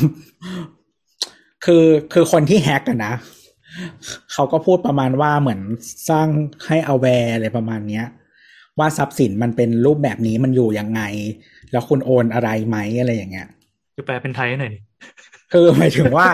คือเขาสามารถเข้าถึงได้ งานงานที่ที่ที่มันควรจะไม่มีใครเข้าถึงได้นอกจากเจ้าของหรอกไหมอ๋อคืออย่างนี้คือ NFT งามันนศิรูปที่มันอยู่บน บนอินเทอร์เน็ตเนี่ย มันมันไม่ใช่มันการจับต้อง มันเป็นเอ่อคือคือคือ N- NFT เนี่ย concept จริง ๆ แล้วมันไม่ใช่ภาพนะเราเราไม่ได้ขายภาพนั้น อ่า เราไม่ได้ขายภาพ มันคือเหมือนโค้ดชุดหนึ่งที่ฝังไว้กับไอตัวบล็อกเชน เดี๋ยวกูต้องอธิบายว่าเนี่ยบล็อกเชนคืออะไรเอาไม่ไม่อธิบายตัดแล้วกันตัดนะตัดเรื่องบล็อกเชนไปเอาเป็นว่า เราขายสิทธิ์ในการใช้ภาพนั้นเอ้ยสิทธิ์ในการได้รับภาพนั้นแล้วกัน โค้ดชุดนั้นเป็นภาพหรือเป็นอะไรก็ได้ อ่าโอเค ก็อันนี้เราพูดถึงเรื่อง NFT art อย่างเดียว ส่วนใหญ่จะเป็นภาพอะอ่าภาพนั้นอะใครก็ไปโหลดได้เพราะไฟล์มันก็ไปอยู่บนเซิร์ฟเวอร์สักแห่งหนึ่งบนอินเทอร์เน็ตนั่นแหละจริงๆพอใช้บล็อกเชนอะมันก็จะผ่านผ่านทุกคนที่อยู่ในระบบไปนั่นแหละ อืมอืมผ่านมันก็มีไฟล์แผ่นภาพอยู่ไป แต่คุณอาจจะไม่สามารถเปิดขึ้นมาได้อะไรอย่างเงี้ยเออซึ่งแฮกเกอร์ก็จัดการไปโหลดไอ้ภาพทั้งหมดมาแล้วก็บอกเนี่ยก็ก็ภาพมาแต่ว่าถ้าใครอยากซื้อก็ซื้อสิซื้อสิทธิ์ไปอืม แต่วันหนึ่งภาพมันจะอาอาจจะหายนะ ไฟล์ภาพไม่รู้มันจะไปอยู่ที่ไหนใครจะไปทำหล่นที่ไหนก็แล้วแต่ อืม หรือคุณอาจจะคือเนื่องจากว่ามันไม่ได้เป็นของที่มีรูปจับต้องได้อะเนาะหมายถึงว่าไม่ไม่ฟิสิกอลเนาะอืมมันก็ยังโหลดมาแล้วก็ reproduce ได้เรื่อยๆเนี่ยหรอกไหมอืมเออ หรือว่าความเป็นกรรมสิทธิ์เจ้าของเนี่ย มันอาจจะปกป้องยากขึ้นอะไรอย่างเงี้ย คือระบบมันดีไซน์มาให้ถูกปกป้องแหละ แต่ว่ามันก็มีคนเกมระบบได้อะไรอย่างเงี้ยอืมอืมอืมโอเคครับ กลับมาสาวสาวๆอีกครั้งนะครับ ครับ อะไรนะเมื่อกี้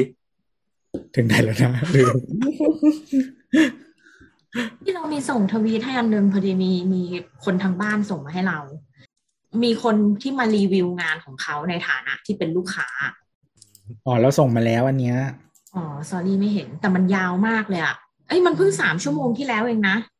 ใช่ใช่เราส่งมาก่อนหน้านี้เออเห็นแล้วเห็เอนแล้วอเห็นจากตัวแล้วเออแล้วมันก็เขียนว่าแบบมีกิริยาที่ไม่น่ารัก เช่นเท้าแทนมือส่งของให้คนอื่นอะไรเงี้ย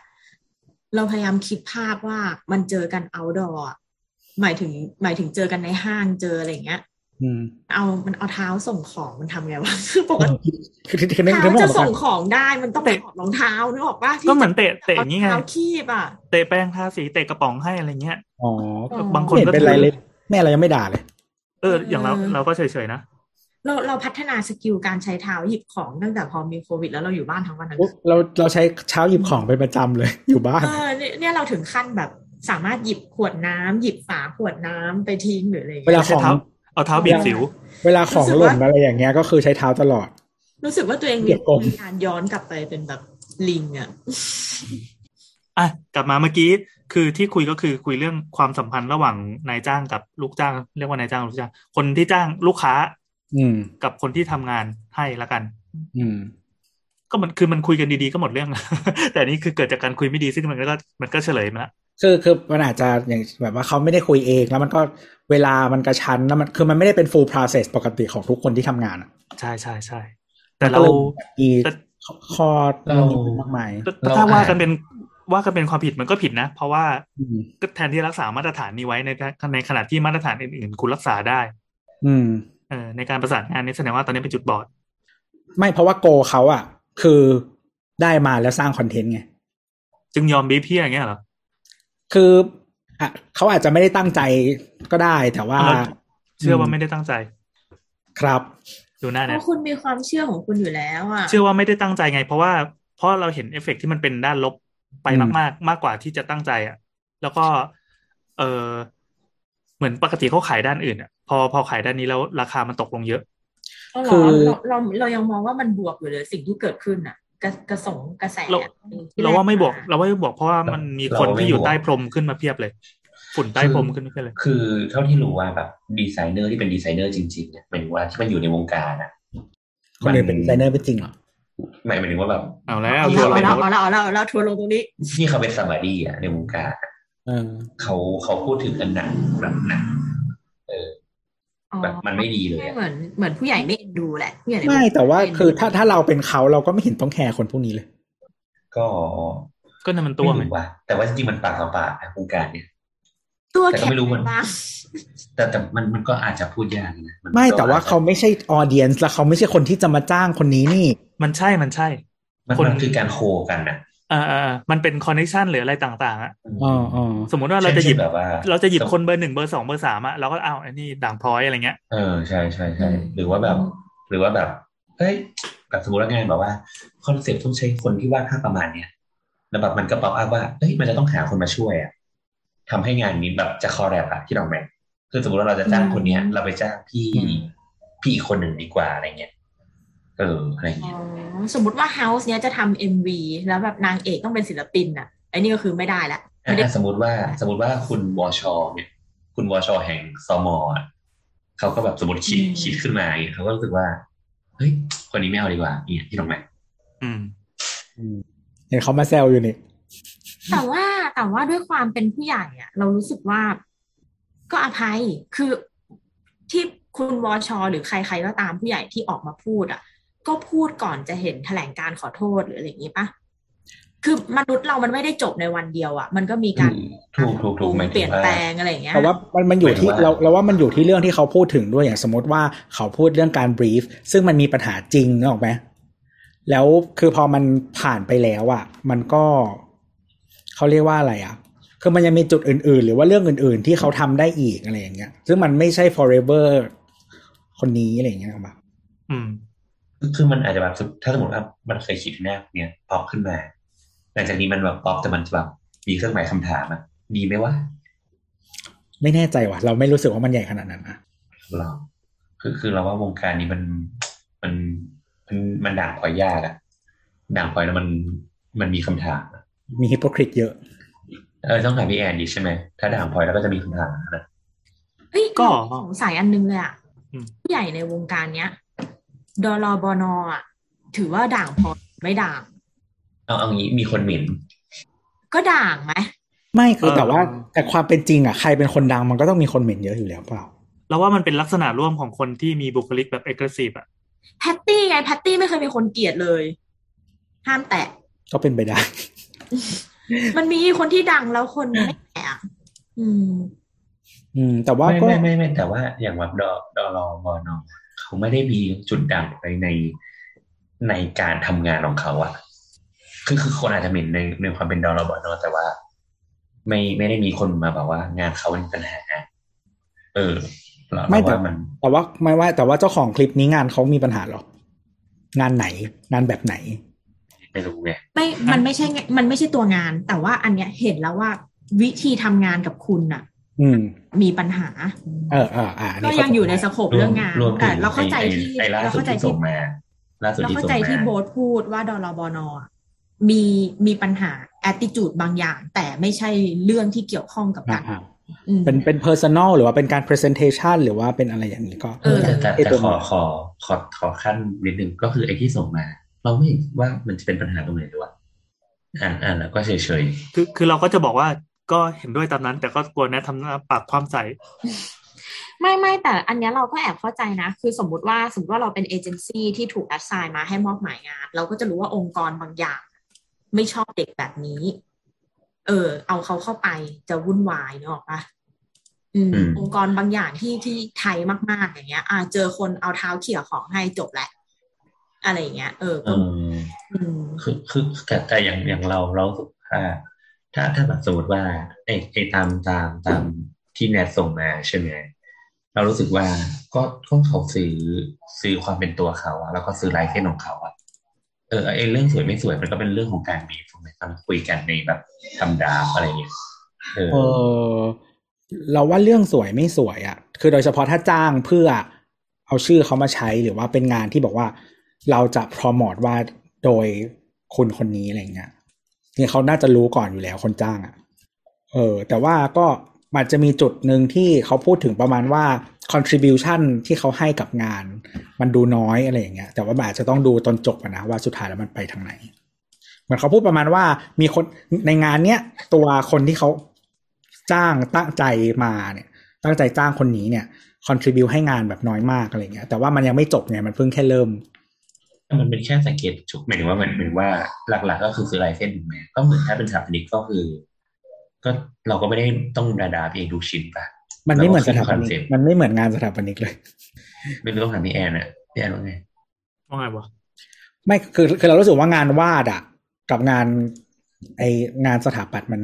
ไม่รู้โดยความรู้สึกเรามันไม่เหมือนกัน อืม สถาปัตย์มีความเป็นวิทยาศาสตร์กว่า อืม ไม่ไม่ไม่แต่แต่เท่าเท่าที่เขาอ่านอ่าน อ่านโดยรวมมันมันมีปัญหาถึงแบบตอน process การทำงานถูกไหมล่ะ ว่าทำไมคือเขาแบบไม่ contribu เข้าไปแบบไม่ใช่ใช่ไม่แต่ว่าว่าเองไม่นู่นเป็นนี่ใช่ใช่แต่แต่เรารู้สึกว่าคือในเมื่องานมันเพิ่งเริ่มแบบเดวันอะงานมันยังไม่จบเลยก็พูดยากว่าสุดท้ายแล้วมันไปถึงตรงไหนไงโอโอเคแต่ว่าไอไอการที่แบบเขาเข้างานสายหรือว่าแบบนู่นนี่นั่นหรือว่าแบบ ไม่ยอมให้เก็บฟุตอะไรเงี้ยเราว่าอันนึงก็ก็มีคงมีปันปันประเด็นนะใช่ปะคือคือจริง ๆ มันต้องคุยกันไว้ก่อนวิธีการทำงานอะอย่างเช่น คือหน้าสมสมมติหน้างานเข้าได้เวลาไหนถึงเวลาไหนแล้วเขาต้องการตัวเขาในเวลาไหนเพื่อทำอะไรอะมันบอกกันได้เราว่าเราว่าความที่เขาเป็น living art ด้วยตัวเองอะนอกจากการเป็น artist นึกออกปะตัวเขาเป็นเป็น อาร์ตอย่างหนึ่งหรือหรือมองในอีกมุมหนึ่งพอเป็นอาร์ตที่ sellable ก็คือเป็นเป็นตัวเขาเองก็เป็น product อย่างหนึ่งอืมเออเขาไม่ได้ขายแค่ลายเส้นเหมือนที่โบ๊ทบอกอะเพราะฉะนั้นคนน่ะไม่จัดเขาจากจากสิ่งที่เขาสร้างอย่างเดียวอยู่แล้ว คนจัดเขาจากตัวเขาด้วย เพราะว่าตัวเขาเป็นหนึ่งในสิ่งที่ขายไปพร้อมกับ product ไอตัว footage หรืออะไรมันเลยสำคัญมาก เพราะว่า art เขามันมีความเป็น exhibition อะอืม เออเขาเขาขายขั้นตอนการทำสิ่งนี้ อืม ราคามันรวมอยู่ในขั้นตอนแล้ว มันรวมอยู่ในตอนที่เห็นเขากำลังทำอะโอ้แต่งานแค่ห้าหมื่นเองมันต้องได้ขนาดนั้นเลยเหรอใช่ใช่กำลังคิดว่าห้าหมื่นเองมันถูกมากเลยนะคือแต่คือแต่ถ้าเราคือแต่คือส่วนว่าตัวอย่าถ้าเราอ่านแล้วอะห้าหมื่นเนี่ย แค่ได้ภาพแล้วแบบใช้ commercialize ก็คือน้อยแล้วนะสำหรับเราอะอ๋อ เราเราไม่รู้ขนาดภาพหนึ่งแล้วสองอืมก็คือเราไม่รู้ดีเทลการตกลงของเขาเขาอาจจะคุยว่าเขาต้องการฟุตเทจนี่เขาบอกว่าเขาต้องการฟุตเทจเขาไม่รู้ว่า คือคือถ้าแต่ต้องที่เราการอ่านฟุตไปเมื่อกี้อะคือถ้าต้องการเรารู้ฟุตสึกตอว่านมันทำน้อยงานมากด้วยอะถ้าอืมคือต้องคิดตังค์เพิ่มแล้วก็ต้องคิดตังค์เยอะด้วย เพราะคนที่ถูกถ่ายต้องเตรียมตัว เพราะเขาจะกำลังจะกลายเป็นของอีกชิ้นหนึ่งเนกอะปะอืมอ๋อเขา ใช่คือเป็นใช่ก็คือคุณรับเขาอโดนย่างนี้ commercialize แต่ว่าคุยกันแบบเข้าใจแล้วไงเอว่าอว่าถ่ายกันแค่นี้หรือเปล่า หรือต่างคนต่างไม่เข้าใจอีกฝ่ายนายจ้างก็คิดว่าห้าหมื่นเนี่ยกูต้องได้ถึงขนาดนั้นเราแต่เราอีกเราคนถึงจ้างพูดคิดว่ากูจะทำแค่เรานี้เราถึงพูดเรื่องไอที่แบบว่าทุกอันอะมันคือสัมันต้องตกลงกันมาก่อนแล้วไม่รู้ตกลงกันขนาดไหน เพราะว่าเราอ่านได้แค่นี้เนาะเออเออแล้วเราแต่ก็ว่าไม่รู้เรื่องเล่ามันมีอะไรต่อหรือเปล่าใช่ใช่ใช่คือคือคืออ่านก็ ก็รู้ว่ามันมาด้วยอารมณ์ประมาณหนึ่งอะ มันก็แบบว่าก็เลยไม่รู้ว่าเนื้อหาจริงมันอะไรยังไงกลัวจะลงเราไหมว่าว่าแบบ dehumanize คนด้วยการบอกว่าเขาเป็น one off product ก็ไม่มันคือเรื่องจริง ก็ดีนะเราว่าดี ทุกคนก็ไม่ขายคือตัวเองไอดอลตลอดอะไรเวอลาย่างอนี้ยู่ก็เป็นแล้วแบบนี้ไม่แต่เราไม่ไม่ขายตัวเองนะเราขายฉลามติดต่อซื้อได้นะคะ ตอนนี้มีฉลามช้างหมีแล้วก็ขอนไม้ที่แบบ infuse ด้วยกลิ่นนัดเรียบร้อยแล้ว โอเค ต่อไปเป็นเรื่องราคาครับ เรื่องราคาเออเรื่องราคาเมื่อกี้เปิดมาใช่ไหมอ่าคือนี้เรื่องราคาเราว่า ตัดบทตรงนี้มันมันก็มีหลายอย่างเนาะคือคือพยายามจะแบ่งแบบแคตตา o r รีมันมาว่ามีอะไรบ้าง แต่ว่าเราว่าหลักๆ คือ คนที่สามารถรับราคาถูกได้คือหนึ่งก็คือเป็นคนที่ยังไม่มีความมั่นใจในตัวเองยังแบบยังไม่รู้ว่าแบบตัวเองมีมูลค่าเท่าไหร่หมายถึงว่าไม่รู้ละมูลค่าตลาดอะดังนั้นมันจะเจอแบบจะเจอแรงงานประมาณเนี้ยจากแบบการนักศึกษาอะไรอย่างเงี้ยไหม ที่แบบเชื่อว่าตัวเองแบบ ฉันยังเก่งไม่พออะไรเงี้ยอะก็จะเป็นแบบ อันเนี้ยประเภทที่หนึ่งจูเนียร์แล้วกันเออชั่วโมงบิดน้อยเป็พวก junior ใช่เอออ่าซึ่งซึ่งซึ่งซึ่งอันนี้การตั้งราคาที่ถูกนี่มันอาจจะเป็นเป็นความยังไม่โปรเรื่องการคิดต้นทุนอะไรอย่างนี้ด้วยหรือเปล่าใช่ใช่ใช่ใช่เดี๋ยวเดี๋ยวเราจะแนะนำหนังสือเล่มหนึ่งเราว่าสำคืคัญอคือราคามันเป็นสิ่งที่ยากอะเรียนทั้งเทอมยังตั้งราคาดีไม่ได้เลย อ่าจริงจริงจริงๆมันมีหลักวิธีตั้ง แต่เดี๋ยวเดี๋ยวค่อยสอนทีก็ได้หมายถึงว่าในใช่ว่าในเป็นราคาในการในการเป็นทาบานิกไหมแต่ว่าอาชีพอื่นไม่รู้เอาอย่างนี้เออถ้าคราวเนี้ยอันต่อมาก็คือ อืม การที่คิดว่าการทำสิ่งเนี้ย ในราคาถูกอะจะแลกกับโอกาสในอนาคต เช่น เพราะว่าเป็นคนคนนี้ ฉันทำให้จะทำให้งานฉันแบบ แบบ ให้คนอื่นเห็นอะไปเคลมได้ว่า ฉันทำงานให้คุณคนนี้เหมือนว่ามันมันมันเป็นแบบการทำงานที่เราเหมือนจ่ายค่า marketing ไปนิดนึงก็จะรับในราคาถูกลงได้อะไรอย่างงี้แต่ต้องตกลงกันไง ถูกถูกถูกเราว่าเราเจอลูกค้าประมาณนี้ เยอะนะที่บอกว่างานนี้ขอราคาเท่านี้ก่อนแล้วเดี๋ยวจะมีงานมาให้เรื่อยเออ คือคือเราเราว่าอันเนี้ยด้วย แต่ว่าจะมีอีกงานก็คือในในแง่ของการที่เราเป็นคนขายแรงงานเองอะ เราก็คิดเรื่องนี้ขึ้นไปด้วยกันๆคนที่เสนอเองก็คือมองว่าอันนี้มันคือการลงทุนว่าเราเฮ้ยลองตกปลาเล็กก่อนแล้วเดี๋ยวค่อยไปเอาปลาใหญ่เงี้ยนะใช่ใช่สมมติสมมติว่าสมมติว่าทำบ้านให้พี่แอนผมรู้แล้วว่าพี่แอนมี follower หนึ่งล้านคนสมมตินะ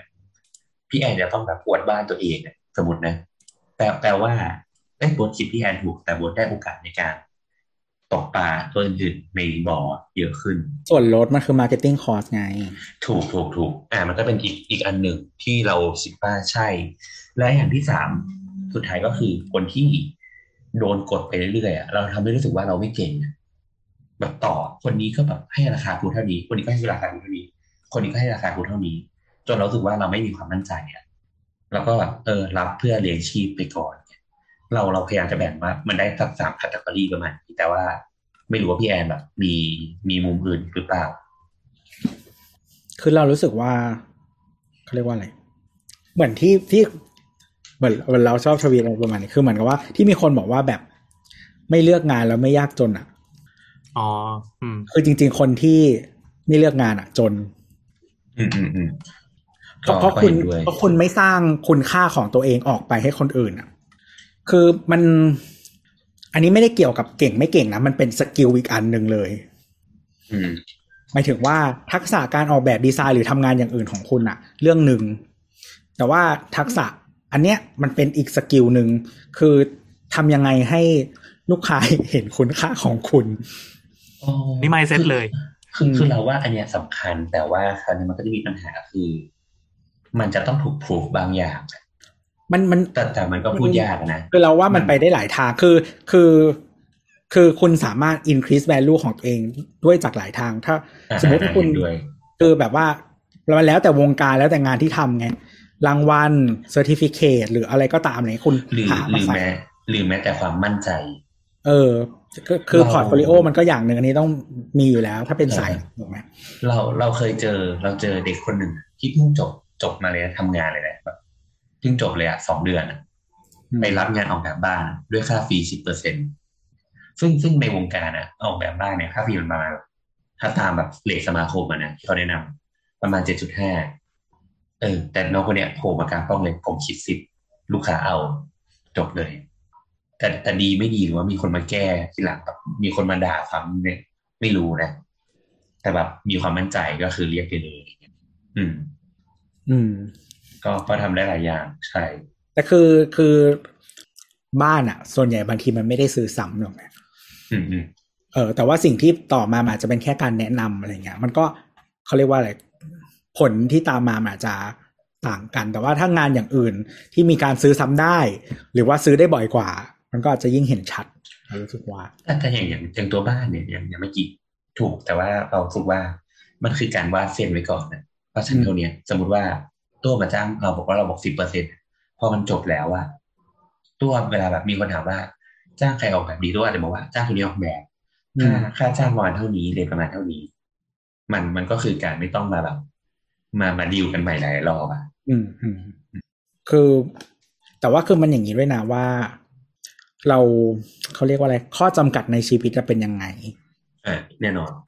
คืออย่างอย่างที่เราเล่าตะเกียบไอ้เรื่องเรื่องงานแปลที่เราเคยรับอะ เนื่องจากว่าเราไม่ได้รับเป็นงานประจำใช่ไหมอืมถ้าได้ถูกเราก็ไม่ทำอืมอืมเข้าใจคือหมายถึงว่าเรามีทางเลือกที่เราจะไม่ทำเรายังมีชีวิตอยู่ได้เนาะอืมอืมอืมเพราะว่าแบบคือเรารู้สึกว่าโอ๊ยแบบ ถ้ามันถูกขนาดนั้นก็มันก็ไปหาให้เขาทำแล้วกันกูนอนเฉยๆดีกว่าเนอะไหมเอออันนี้มันก็เป็นเหตุผลหนึ่งที่ที่ทำให้ราคาถูกเหมือนกันนะอืมคือนอกจากจะราคาแพงแล้วยังทำให้ราคาถูกคือ อย่างที่เราคุยกันในในไลน์เนาะว่า อืม คนที่มันตัดราคาในพวก community ต่างๆอะก็เป็นอืมคนที่ยังเป็นเด็กๆอยู่เลย ยังรู้สึกว่าเรายังมีเงินอยู่แล้ว อาจอาจจะจากพ่อจากแม่หรือจากทำงานอื่น อาจจะไปลงทุนไปเทรดคริปโตหรืออะไรก็ได้ แต่งานเนี้ยมันทำมาเมื่อเพื่อไม่ได้เลี้ยงชีพทำเพื่อทำเพื่อแบบหาขนมได้แต่กินขนมอะใช่เออใช่ดังนั้นก็จะไม่มีความกดดัน มันจะไม่มีการรู้สึกว่าการลงทุนปั๊บจะต้องได้รับกลับมาสหรือมัยมีมการหาลัยอะ สมัยมหาลัยอะเรายังเคยรับออกแบบบ้านหลังหนึ่งอะราคาสามหมื่นบาทอะเดี๋ยวขอเล่าของเราอะแย่กว่านั้นอีกยังไงครับมาเปิดสองไม้แล้วเสียงซ้อนกันคือเราอะเราเราไม่เคยเป็นฟรีแลนซ์ใช่ปะเราเลยไม่รู้ว่า ของที่เราทำอะมันมูลค่าเท่าไหร่อะด้วยความเป็นพนักงานกินเงินเดือนมาตลอดอะแล้วพอเราประเมินไม่ถูกอะเราก็เลยเป็นคนประเภทที่บอกเพื่อนว่า เออแกเลี้ยงข้าวเราก็พอหรืออะไรเงี้ย ซึ่งคนแบบเนี้ยนะปัจจุบันอะ โดนด่าเยอะมากเลยอะแต่ตอนตอนเด็กๆอะเราทำนี้ตลอดเนอะว่าเออเลี้ยงข้าวเราก็พออะไรอย่างเงี้ยเออแบบ ไม่เป็นไรก็คือไม่เคยคิดมูลค่าของงานออกมาเวลาช่วยอะรู้สึกว่ามันเป็นการช่วย อืม อืมนั่นแหละ ซึ่งซึ่งพวกเนี้ยเราเห็นอยู่ว่าณปัจจุบันอะชาวเน็ตก็ก็ด่าอยู่เหมือนกันว่าแบบคุณทำให้ คุณทำคุณ normalize การเป็น favor ว่าแบบเฮ้ยเพื่อนกันช่วยหน่อยดิซึ่งมันผิดอะไรอย่างเงี้ย นั่นแหละ แต่เดี๋ยวนี้ก็ไม่ไม่ได้ทำแล้ว เพราะว่าจะนอน คือเราว่ามันไม่ได้ผิดอะแต่ก็คุณพอใจกันสองคนอะอืมก็เห็นด้วยว่าไม่ได้ผิดนะคือว่าเราว่าแต่สุดว่าท้ายอะแต่ว่ามันจะเออผิดต่อเมื่อมีคนนั้นอะที่ไปให้แนททำอะแล้วเสือกไปทำแบบเนี้ยกับคนอื่นที่เขาอยากได้เงินอะคือเหมือนแบบถ้ากดดันหรือว่าทำอะไรบางอย่างที่ให้คนทำมันแบบเนาะปะไม่ไม่สบายใจมันเกินสโคปคำว่าเฟเวอร์อะก็ มันก็อาจจะไม่ดีนึกออกไหมเออ แต่ว่าถ้าคุณพอใจกันทั้งสองคนก็ไม่มีอะไรผิดนี่ ครับ อืม แต่ว่าแต่ก็ไม่รู้ว่ะไม่ไม่ค่อยให้เฟเวอร์ใครแบบนั้นว่ะ อืมก็ก็ก็คือก็อย่างนั้นอย่างที่พูดนั่นแหละว่า มันมันอยู่ที่การการตกตกลงนั่นแหละ แล้วเราว่าแม้แต่ตัวของคนที่เป็นผู้รับจ้างเองนะก็มีอำนาจในการต่อรองหรืออำนาจในการจะทำไม่ทำ คือสุดท้ายเรารู้สึกว่ามันจะกลับมาสู่การที่เราต้องรู้รู้มูลค่าของตัวเองจริงๆนั่นแหละ เอออืมแต่ว่าคือทีทีนี้เราเลยมีคำถามข้อหนึ่งแหละ เวลาที่คนเถียงกันแล้วเขาพูดว่าเหมือนแบบ คุณไม่รับผิดชอบต่อคอมมูนิตี้ที่คุณอยู่หรืออะไรเงี้ยไอไอตรงเนี้ยเราเราควรรับผิดชอบแค่ไหนวะอ่าคือคือคืออย่างนี้เราเรารู้สึกว่าไอ้คำว่ารับผิดชอบต่อ community มันคือการที่ทำให้มันยั่งยืน เราเรามองอย่างนั้นนะมันคือแบบมันก็คือการมองส่วนรวมแต่โอเคแน่นอนว่า มันก็ยังมีแต่ละคนก็มี criteria ต่างกันถูกไหมล่ะมีข้อจำกัดต่างกัน ซึ่งอย่างที่บอกว่าถ้าแบบมันไม่ได้ทำเพื่อการเลี้ยงชีพหรืออะไรเนี่ยมันไม่ได้แคร์แต่ว่ามันเดี๋ยวสักพักมันจะมันจะเริ่มเจอแหละว่าว่าจุดจุดที่มันทำให้ไม่ยั่งยืนมันเกิดอะไรขึ้นอะไรเงี้ยหรือหรือแม้แต่โทษทีนะตัวโทษเชิญอีกนิดนึงหรือแม้แม้แต่แม้แต่ตัวของ ของคนที่รับจ้างเองก็ตามอะสักพักอะเขาจะเจอทางตัน เขาจะรู้สึกเริ่มรู้สึกว่าเฮ้ยกูแบบชิปราคาขึ้นไปไม่ได้มากกว่านี้แล้วอะกูดันราคาไม่ได้ เพราะว่าทุกคนรู้จักกูในในในฐานะคนที่ยอมทำงานถูก ใช่ก็ต้องสร้าง reputation ใหม่ใช่ rebrand ซึ่ง rebrand ซึ่งอันนี้นะอันนี้อาจจะเป็นสิ่งที่แบบไม่เคยคิดกัน แต่ว่าก็ก็เป็นสิ่งที่ต้องระวังมากๆอะไรเงี้ยคือส่วนตัวเรารู้สึกว่าจริง ๆ ไม่เห็นต้องแคร์ community บ้าบออะไรเลย แต่ว่าเห็นด้วยกับที่โบทพูดตอนสุดท้ายว่า คือการที่คุณทำอย่างเช่นเอ่อลดราคามาก ๆ หรืออะไรอย่างนั้นอะพอพอคุณใช้ อันเนี้ยเป็นอาชีพอะมันจะส่งผลต่อตัวคุณเองอืมคือคือเราคิดว่าการลดราคามันมันคือหนึ่งในศาสตร์ของการทำ marketing ถูกไหมอืม เออ แต่ว่ามันมันต้องไม่ใช้ marketing ท่าเดียวตลอดนะคือ มันไปได้หลาย wayมาก ๆ อะไรอย่างเงี้ย มันก็ต้องดูแหละว่ามันยังไงคือเราต้องรู้ว่าตลาดของเราคือใครเราขายใคร เออเออ ขายแบบไหนขายได้บ่อยไหมอะไรอย่างเงี้ย แล้วเดี๋ยวต่อไปในภายภาคหน้าเราจะขายใครได้อีกกินข้ามมาอย่างไงเนาะปะคือมันต้องเข้าใจก่อนแล้วมันถึงจะเลือกกลยุทธ์ในการใช้ได้ถูกต้อง อืม แต่ว่าใช่ใช่พูดพูดแบบแบบสั้นๆนะก็คือว่า คือเรารู้สึกว่าคอมมูนิตี้มันแบบโอ้ย มึงจะมามาให้กูรับผิดชอบอะไรอะไรเงี้ยแต่ว่าคือการที่คุณทำแบบนั้นอะ มันแน่ๆเลยมันคือมีผลต่อตัวคุณเองในอนาคตใช่แน่ใช่เพราะนั่นนั่นคือเหมือนว่าการ commu- การแคร์ community มันคือการแคร์คนรุ่นหลังหรือแม้แต่คุณเองก็ตาม แต่ว่าแน่นอนเวลาเรามองเราจะไม่รู้สึกว่า กูจะได้รับผลกระทบอะไร เพราะว่าตอนนี้กูยังไหวถูกไหมแต่ว่าคือคุณแค่ไม่มองไปถึงอนาคตเฉยๆอะก็คือเหมือนที่พี่พี่แอนบอกนั่นแหละว่าหมายถึงว่าโอเค พอคุณอยู่ในฐานะที่คุณไม่เดือดร้อนอะ ไม่ได้ใช้เลี้ยงชีพอย่างเงี้ย คุณก็เขาเรียกว่าอะไรตัวแม้แต่ตัวคุณเองอะคุณก็ยังไม่เดือดร้อนไงตอนนี้อะไรเลยอืม อืม ไม่แต่ว่าในขณะเดียวกันอะ คนอื่นที่ทำงานแบบนี้อยู่อะเขาก็ต้องเขาก็ต้องคิดเหมือนกันว่าในสภาพการแข่งขันแบบนี้อะเขาให้มูลค่าอะไรได้มากกว่า คนที่รับงานราคาถูกขนาดนั้น อืมอืมใช่ใช่เราเราเรารู้สึกว่ามัน มันก็กึ่งกึ่งๆสำหรับเรานะคือเอาจริง ๆ การยิ่งแข่งกันกดราคา มันดีกับผู้บริโภคแน่ๆคือในแง่ของผู้บริโภคอะนะแต่ว่าในแง่ของคนทำงานมันก็ โอเคถ้าคือคืออย่างนี้มันมันมันไอเดียง่ายๆคือ ถ้าคุณทำ community คุณแข็งแรงอะมันมีอำนาจต่อรองกับตลาด ถูกไหมสมมติว่าไปถามเขาเรียกว่าคาเทลเออคุณไม่รู้สาบนะแต่ว่ามันมีอำนาจในการต่อรองกับตลาดถูกไหมซึ่ง มันก็ดี มันหมายถึงว่ามันไม่ต้องทำให้คุณต้องใช้พลังเยอะในการต่อรองอะในการ negotiate ใช่แต่ว่าคนคนห่วยห่วยๆมันก็ได้อยู่ในกระดงไอกระดงอันนั้นด้วยไงอะก็ก็ถูกก็ถูกแต่ว่าอย่างที่บอกแล้วว่ามันมันก็ช่วยทำให้คนคนที่ไม่เก่งเนี่ยมันโตมากับ มันมันมันอยู่ คนที่ไม่เก่งเลิกทำจ้ะหมายถึงว่าพอคุณไม่เก่งพอมันก็อยู่รอดในระบบได้ เออเลิกทำสิ แต่แต่คำถามคือหมายถึงว่าถ้าคุณเก่งไม่พออะมันยัง ไม่มีที่ให้ยืนเออ มันจะมีที่ให้ยืนขนาดไหน แล้วก็ที่ถูกแล้วไงไม่มีที่ให้ยืนต่อถูกต่อให้ต่อให้บอกว่าระบบมันช่วยคุณในการที่เป็นก้าวแรกอะแต่คือก้าวต่อไปคือไฟไหม้ระบบเนี่ยอะไม่ได้ใช่ไหมใช่คือคือว่าก้าวต่อไปครับ มันไม่เก่งพออะเขาก็แค่เขี่ยคุณทิ้งเนี่ยเขาไปจ้างคนอื่นเหมือนกันทีเราว่ามันก็ ก็ก็นั่นแหละ มันก็นิดหนึ่งอะไม่รู้ว่าได้คำเนี่ยได้คำตอบเปล่าวะไม่ก็คือกลกลไกราคามันก็ช่วยกรองตรงนั้นแล้วไง แต่ว่าคือหมายถึงว่ามันมีปัญหาอยู่ที่ว่าถ้าคุณไม่มั่นใจไม่ mindset แบบที่พี่แอนบอกอะ่ะ คุณเอาตัวเองออกจากตรงนั้นยังไงอะ่ะอืมให้คุณแบบว่าเห็นเขาเรียกว่าอะไร potential สูงสุดที่คุณจะไปได้ อืมอืมก็ เออ ก็คงประมาณเนี้ยแล้วว่าคงยังที่เดิมงั้นมีประเด็นอะไรอีกไหมไม่งั้นเราจะ แนะนำอันสุดท้ายประเด็นสุดท้ายของเราอะแนะนำหนังสือแป๊บนะจริงๆก็ก็น่าจะครอบคลุมแล้วนะ ในประเด็นที่เราคุยกันมา ที่เหลือก็คือหาอ่านคอมเมนต์ได้จากชาวเน็ต ซึ่งมีเป็นล้านๆเลยเราก็ไม่คิดว่าปรากฏการณ์มันจะระเบิดระเบ้อขนาดนี้ แต่แต่อืมทั้งหมดนี้มันอยู่แค่แค่สิ่งที่รายล้อมเรานะ ใน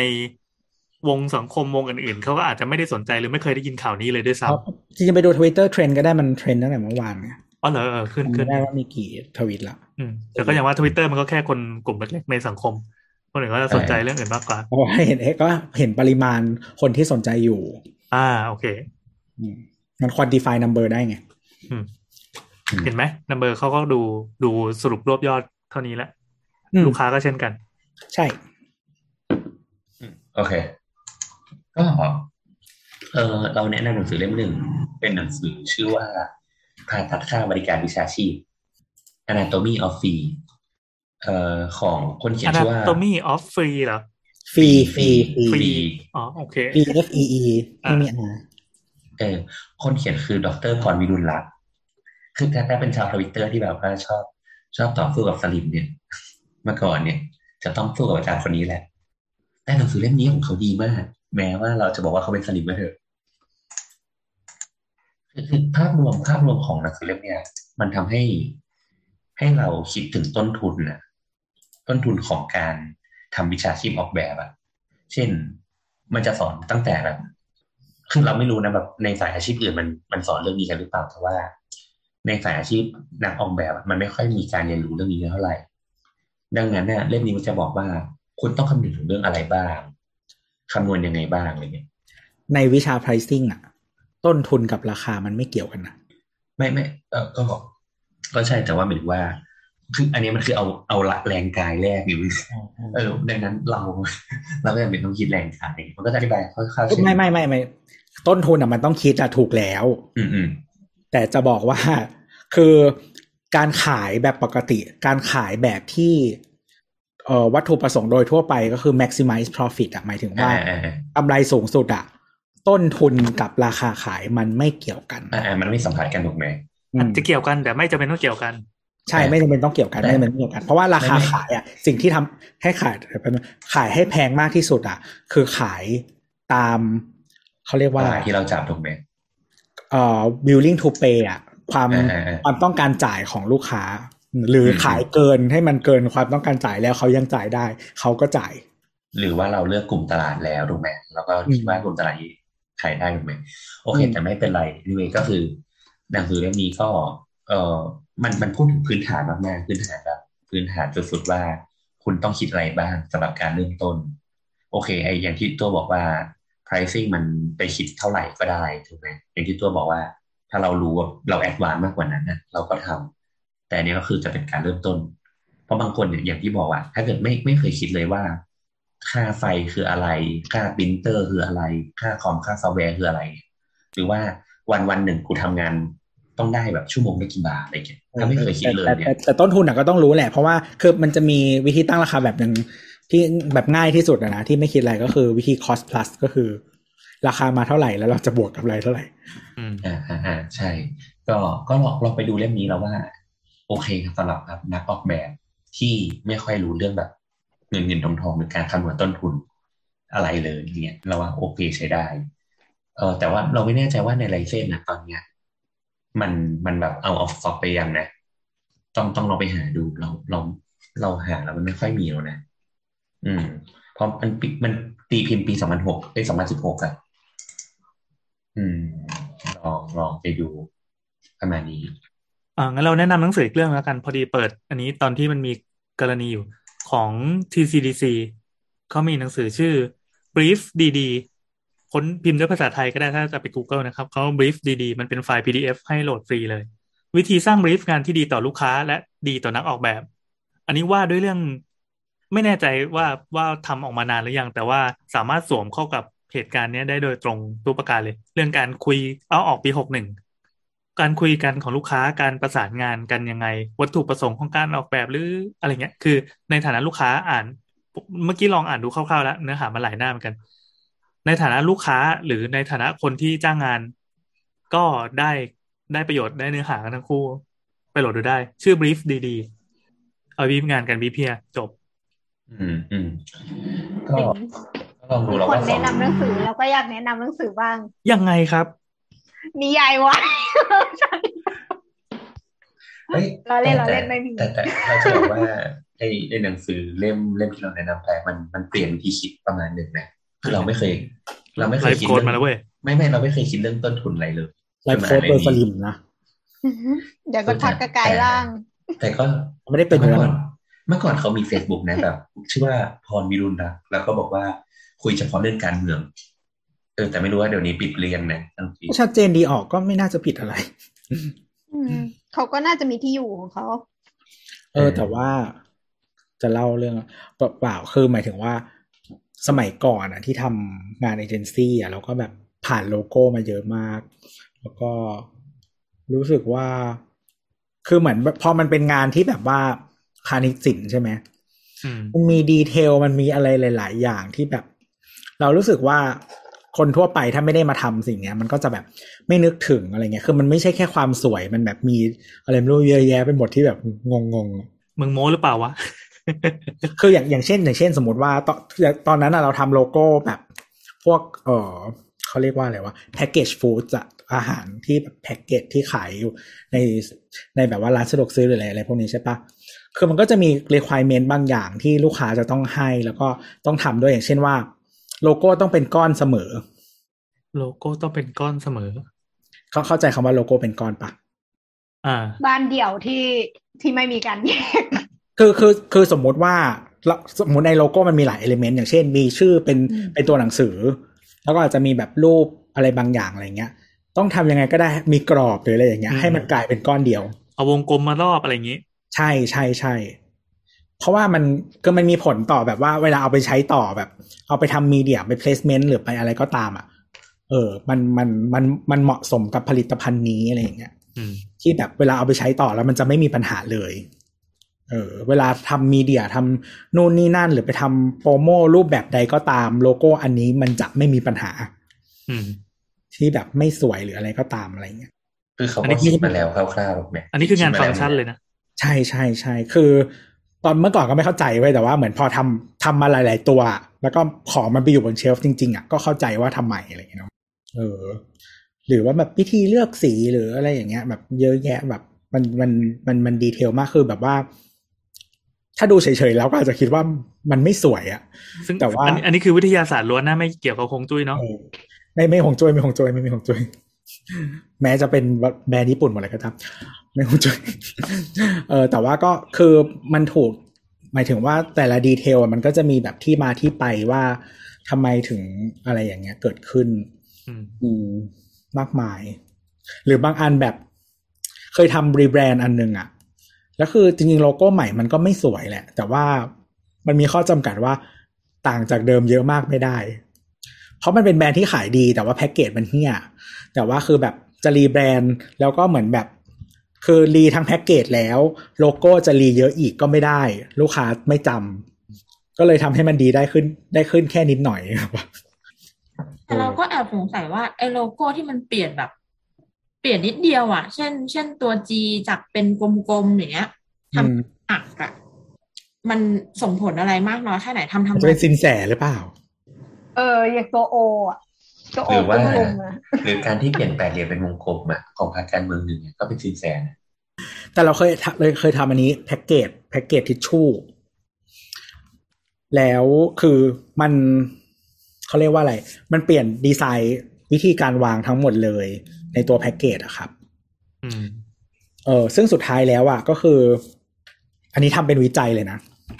ก็รู้ว่าเอลิเมนที่สำคัญที่สุดบนบนแพ็กเกจอะไม่ใช่วิธีการวางกราฟิก ไม่ใช่โลโก้ด้วยซ้ำแต่คือหมาฮะแค่มีอ๋หอมารู้เลยก็ว่าทิชชู่อะไรอะแค่มีหมาก็รู้แล้วว่าเป็นยี่ห้อนี้เพราะฉะนั้นอย่างอื่นเปลี่ยนไปได้เลยโคตรสุดยอดทิชชู่ที่เก็บหมาไว้เออแต่เราก็ไม่เคยจำเหมือนดีที่สุดกัอะนเออเราเดินหาหมาเหมือนกันเวลาเราไปแชร์อะเก็บหมาโอ้สุดยอไว้ดเอาจริงมากนะ ตอนนี้ที่พูดอะเรานึกยี่ห้อไม่ออก แต่มันคือสีเขียวเข้มที่ดีที่สุดเลยอ่าสีสีเขียวเข้มก็คือกระดาษสามชั้น ถ้าเขียวอ่อนกระดาษสองอืมชั้น ถ้าสีชมพูจะกระดาษบางสุดเออเออดีมาก ซึ่งเราเป็นคนแบบที่ตัวเกลียดเว้ยเราเอาเอาเอาทิชชู่รู้นี่ รู้ตัวนี่ใช้ใช้บนโต๊ะอาหารทิชชู่เช็ดตูดทุกเรื่องใช่ไหมแต่มันมันไม่ใช่ มันไม่ใช่ มันไม่ได้เกิดมาเป็นทิชชู่เช็ดตูดใช่มันไม่ได้เกิดเป็นทิชชู่ขเช็ดนาดตูนั้ดนเลไม่ยได้ ไม่งั้นมัน ไม่งั้นมันไม่ย่อยสลายเวลาเราใช่ไปในในในสุขภัณฑ์อะเออคือคือทิชชู่โรลนะฮะ ค่าใครซื้อในเมืองไทยจงซื้อแบบถูก แต่ว่าคุณอาจจะแต่มันจะบางคนก็ไม่ชอบอีกเพราะว่ามันไม่นุ่ม เออ แต่อันเนี้ยมันดีมากไอไอสามชั้นเนี่ยมันเหมาะกับการแบบคนภูมิแพ้แล้วแบบหนึ่งต่อนของมันนะพอดีต่อการฮึดขี้มูกหนึ่งเออครั้งพอดีแล้วมันรักโลกนึกออกปะมันรักโลกแล้วมันนุ่มกับจมูกเราคือ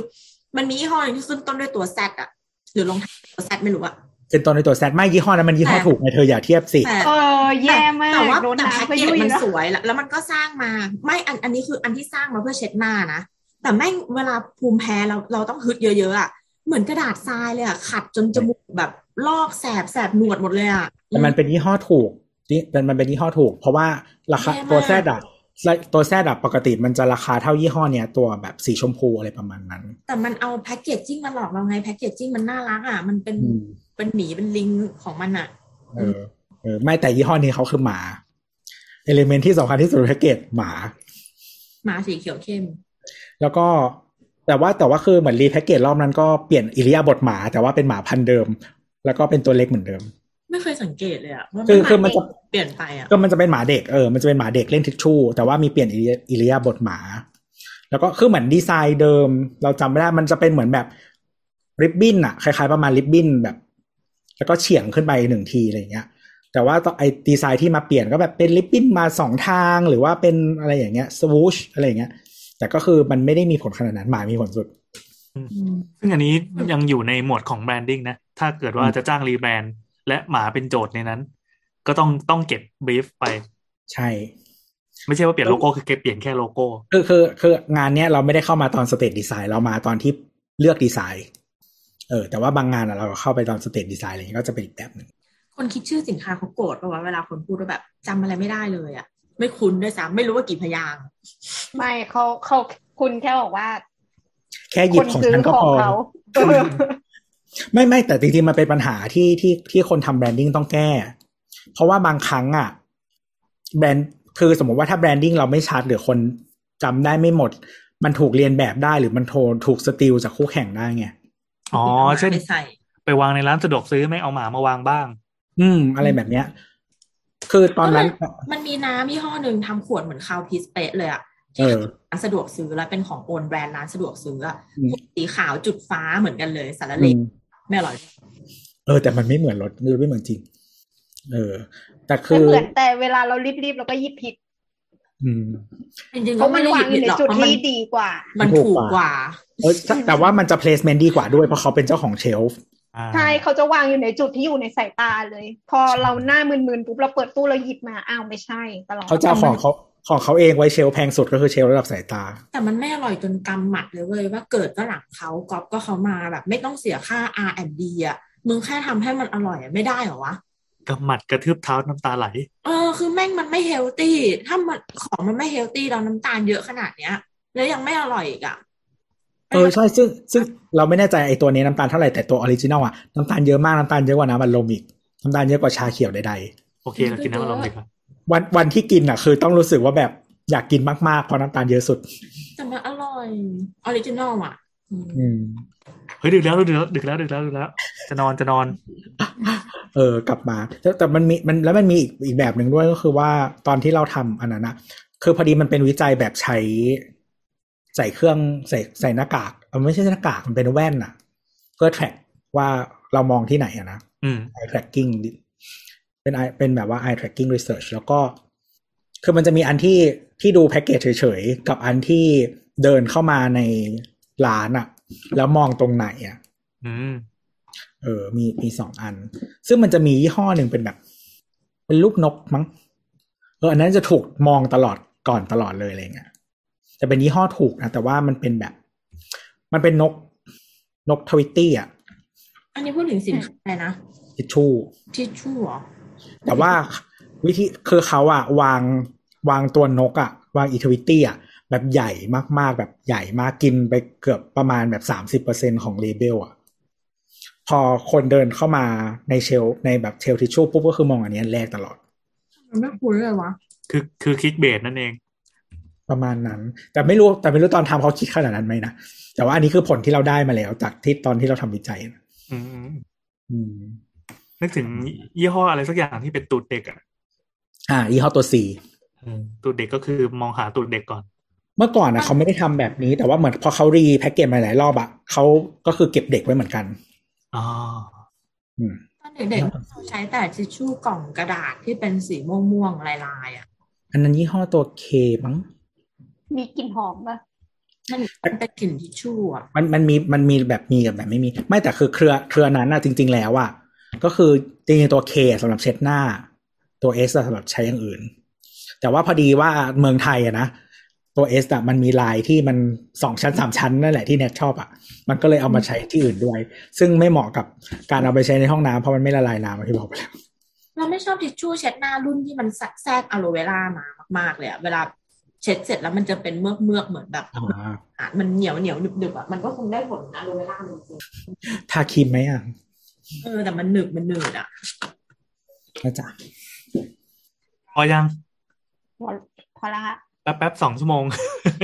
กว่าด้วยนี่คือวันนี้เราไม่มีคำถามอะไรจากชาวบ้านเลยเหรอเรามีจริงๆแล้วมีจริงๆแล้วมีลิสต์ไว้เพียบเลยแต่รู้สึกว่าเออมาคุยเรื่องนี้กันก่อนคำถามเดี๋ยวอันไว้ได้ทำไมขี้เมาวันจังเลยอะแต่แต่แต่เอาจบ วิหมึกหมึกค่ะไข่หมึกทอดน่ากินจัง ดูทวิตเตอร์อยู่ที่กำลังกินไข่เจียวหอยนางรมที่สั่งจากร้านส้มตำแล้วเขาก็เลยแถมผักผักสำหรับส้มตำเหมือนก็เลยงงนิดหน่อยว่าหรอวะไข่เจียวหอยนางรมกินกับไอ้นี่หรอมันเรียกว่าอะไรผักกาดกระหลำไม่รู้อะผัก เราเรียกผักไส้กกรลาอกกลามกลามกลามแต่ว่าแบบตอนนี้ไม่มีเคอร์ฟิวแล้วแบบว่าสามารถสั่งอาหารตอนไหนก็ได้มีความสุขมากโอ้ยเจ๋งใช่ และไอ้นี่คือแยกไม่ออกว่ามันคือเปปเปอร์มินต์สาระแหน่กะเพราหรือว่าอะไรอะโหระพาโหระพาผิดทุกข้อเลยเหรอเออมันต้องดูตลอดที่ที่ที่ที่หยักแล้วก็ขนของใบอะไรอย่างเงี้ยสักอย่าง ครับแล้วก็แยกไม่อสีอกก้านสีก้านก็แต่อร่อยอร่อยชอบกินใบนี้โอเค และนี่ก็คือรายการเสาร์เสาร์นะครับ ช่างเถอะ EP ที่สองร้อยยี่สิบสี่เราอัดกันยี่หก พฤศจิกายนนะเออครับสำหรับคุณผู้ฟังที่ส่งคำถามมานะครับ ก็รู้เลยว่าเราดอง เราจะดองไว้เจอกันอีกสองอาทิตย์ข้างหน้าครับ ครับว่าอันนี้เราก็ไม่ได้คิด topic เองบ้างมันมีคนถามมา ใช่ใช่มีคนถามมา ต้องเรียกว่า EP เนี้ย special สำหรับเขาเลยนะเออเออเขาต้องรู้สึกว่าเรารักเขามาก ครับ ก็ถามเราอะไรแบบเนี้ย มาให้เราดองได้อีกที่ Twitter แอดสาวสาวนะนะครับ แล้วก็ Facebook โซเชียลอะไรต่างๆ ของสามโคกเรดิโอพอดแคสต์จ้ะครับไปกดจอยกลุ่มได้ที่แฟนเพจสามพวกเรดิโอนะครับสำหรับวันนี้สวัสดีจ้ะดีจ้า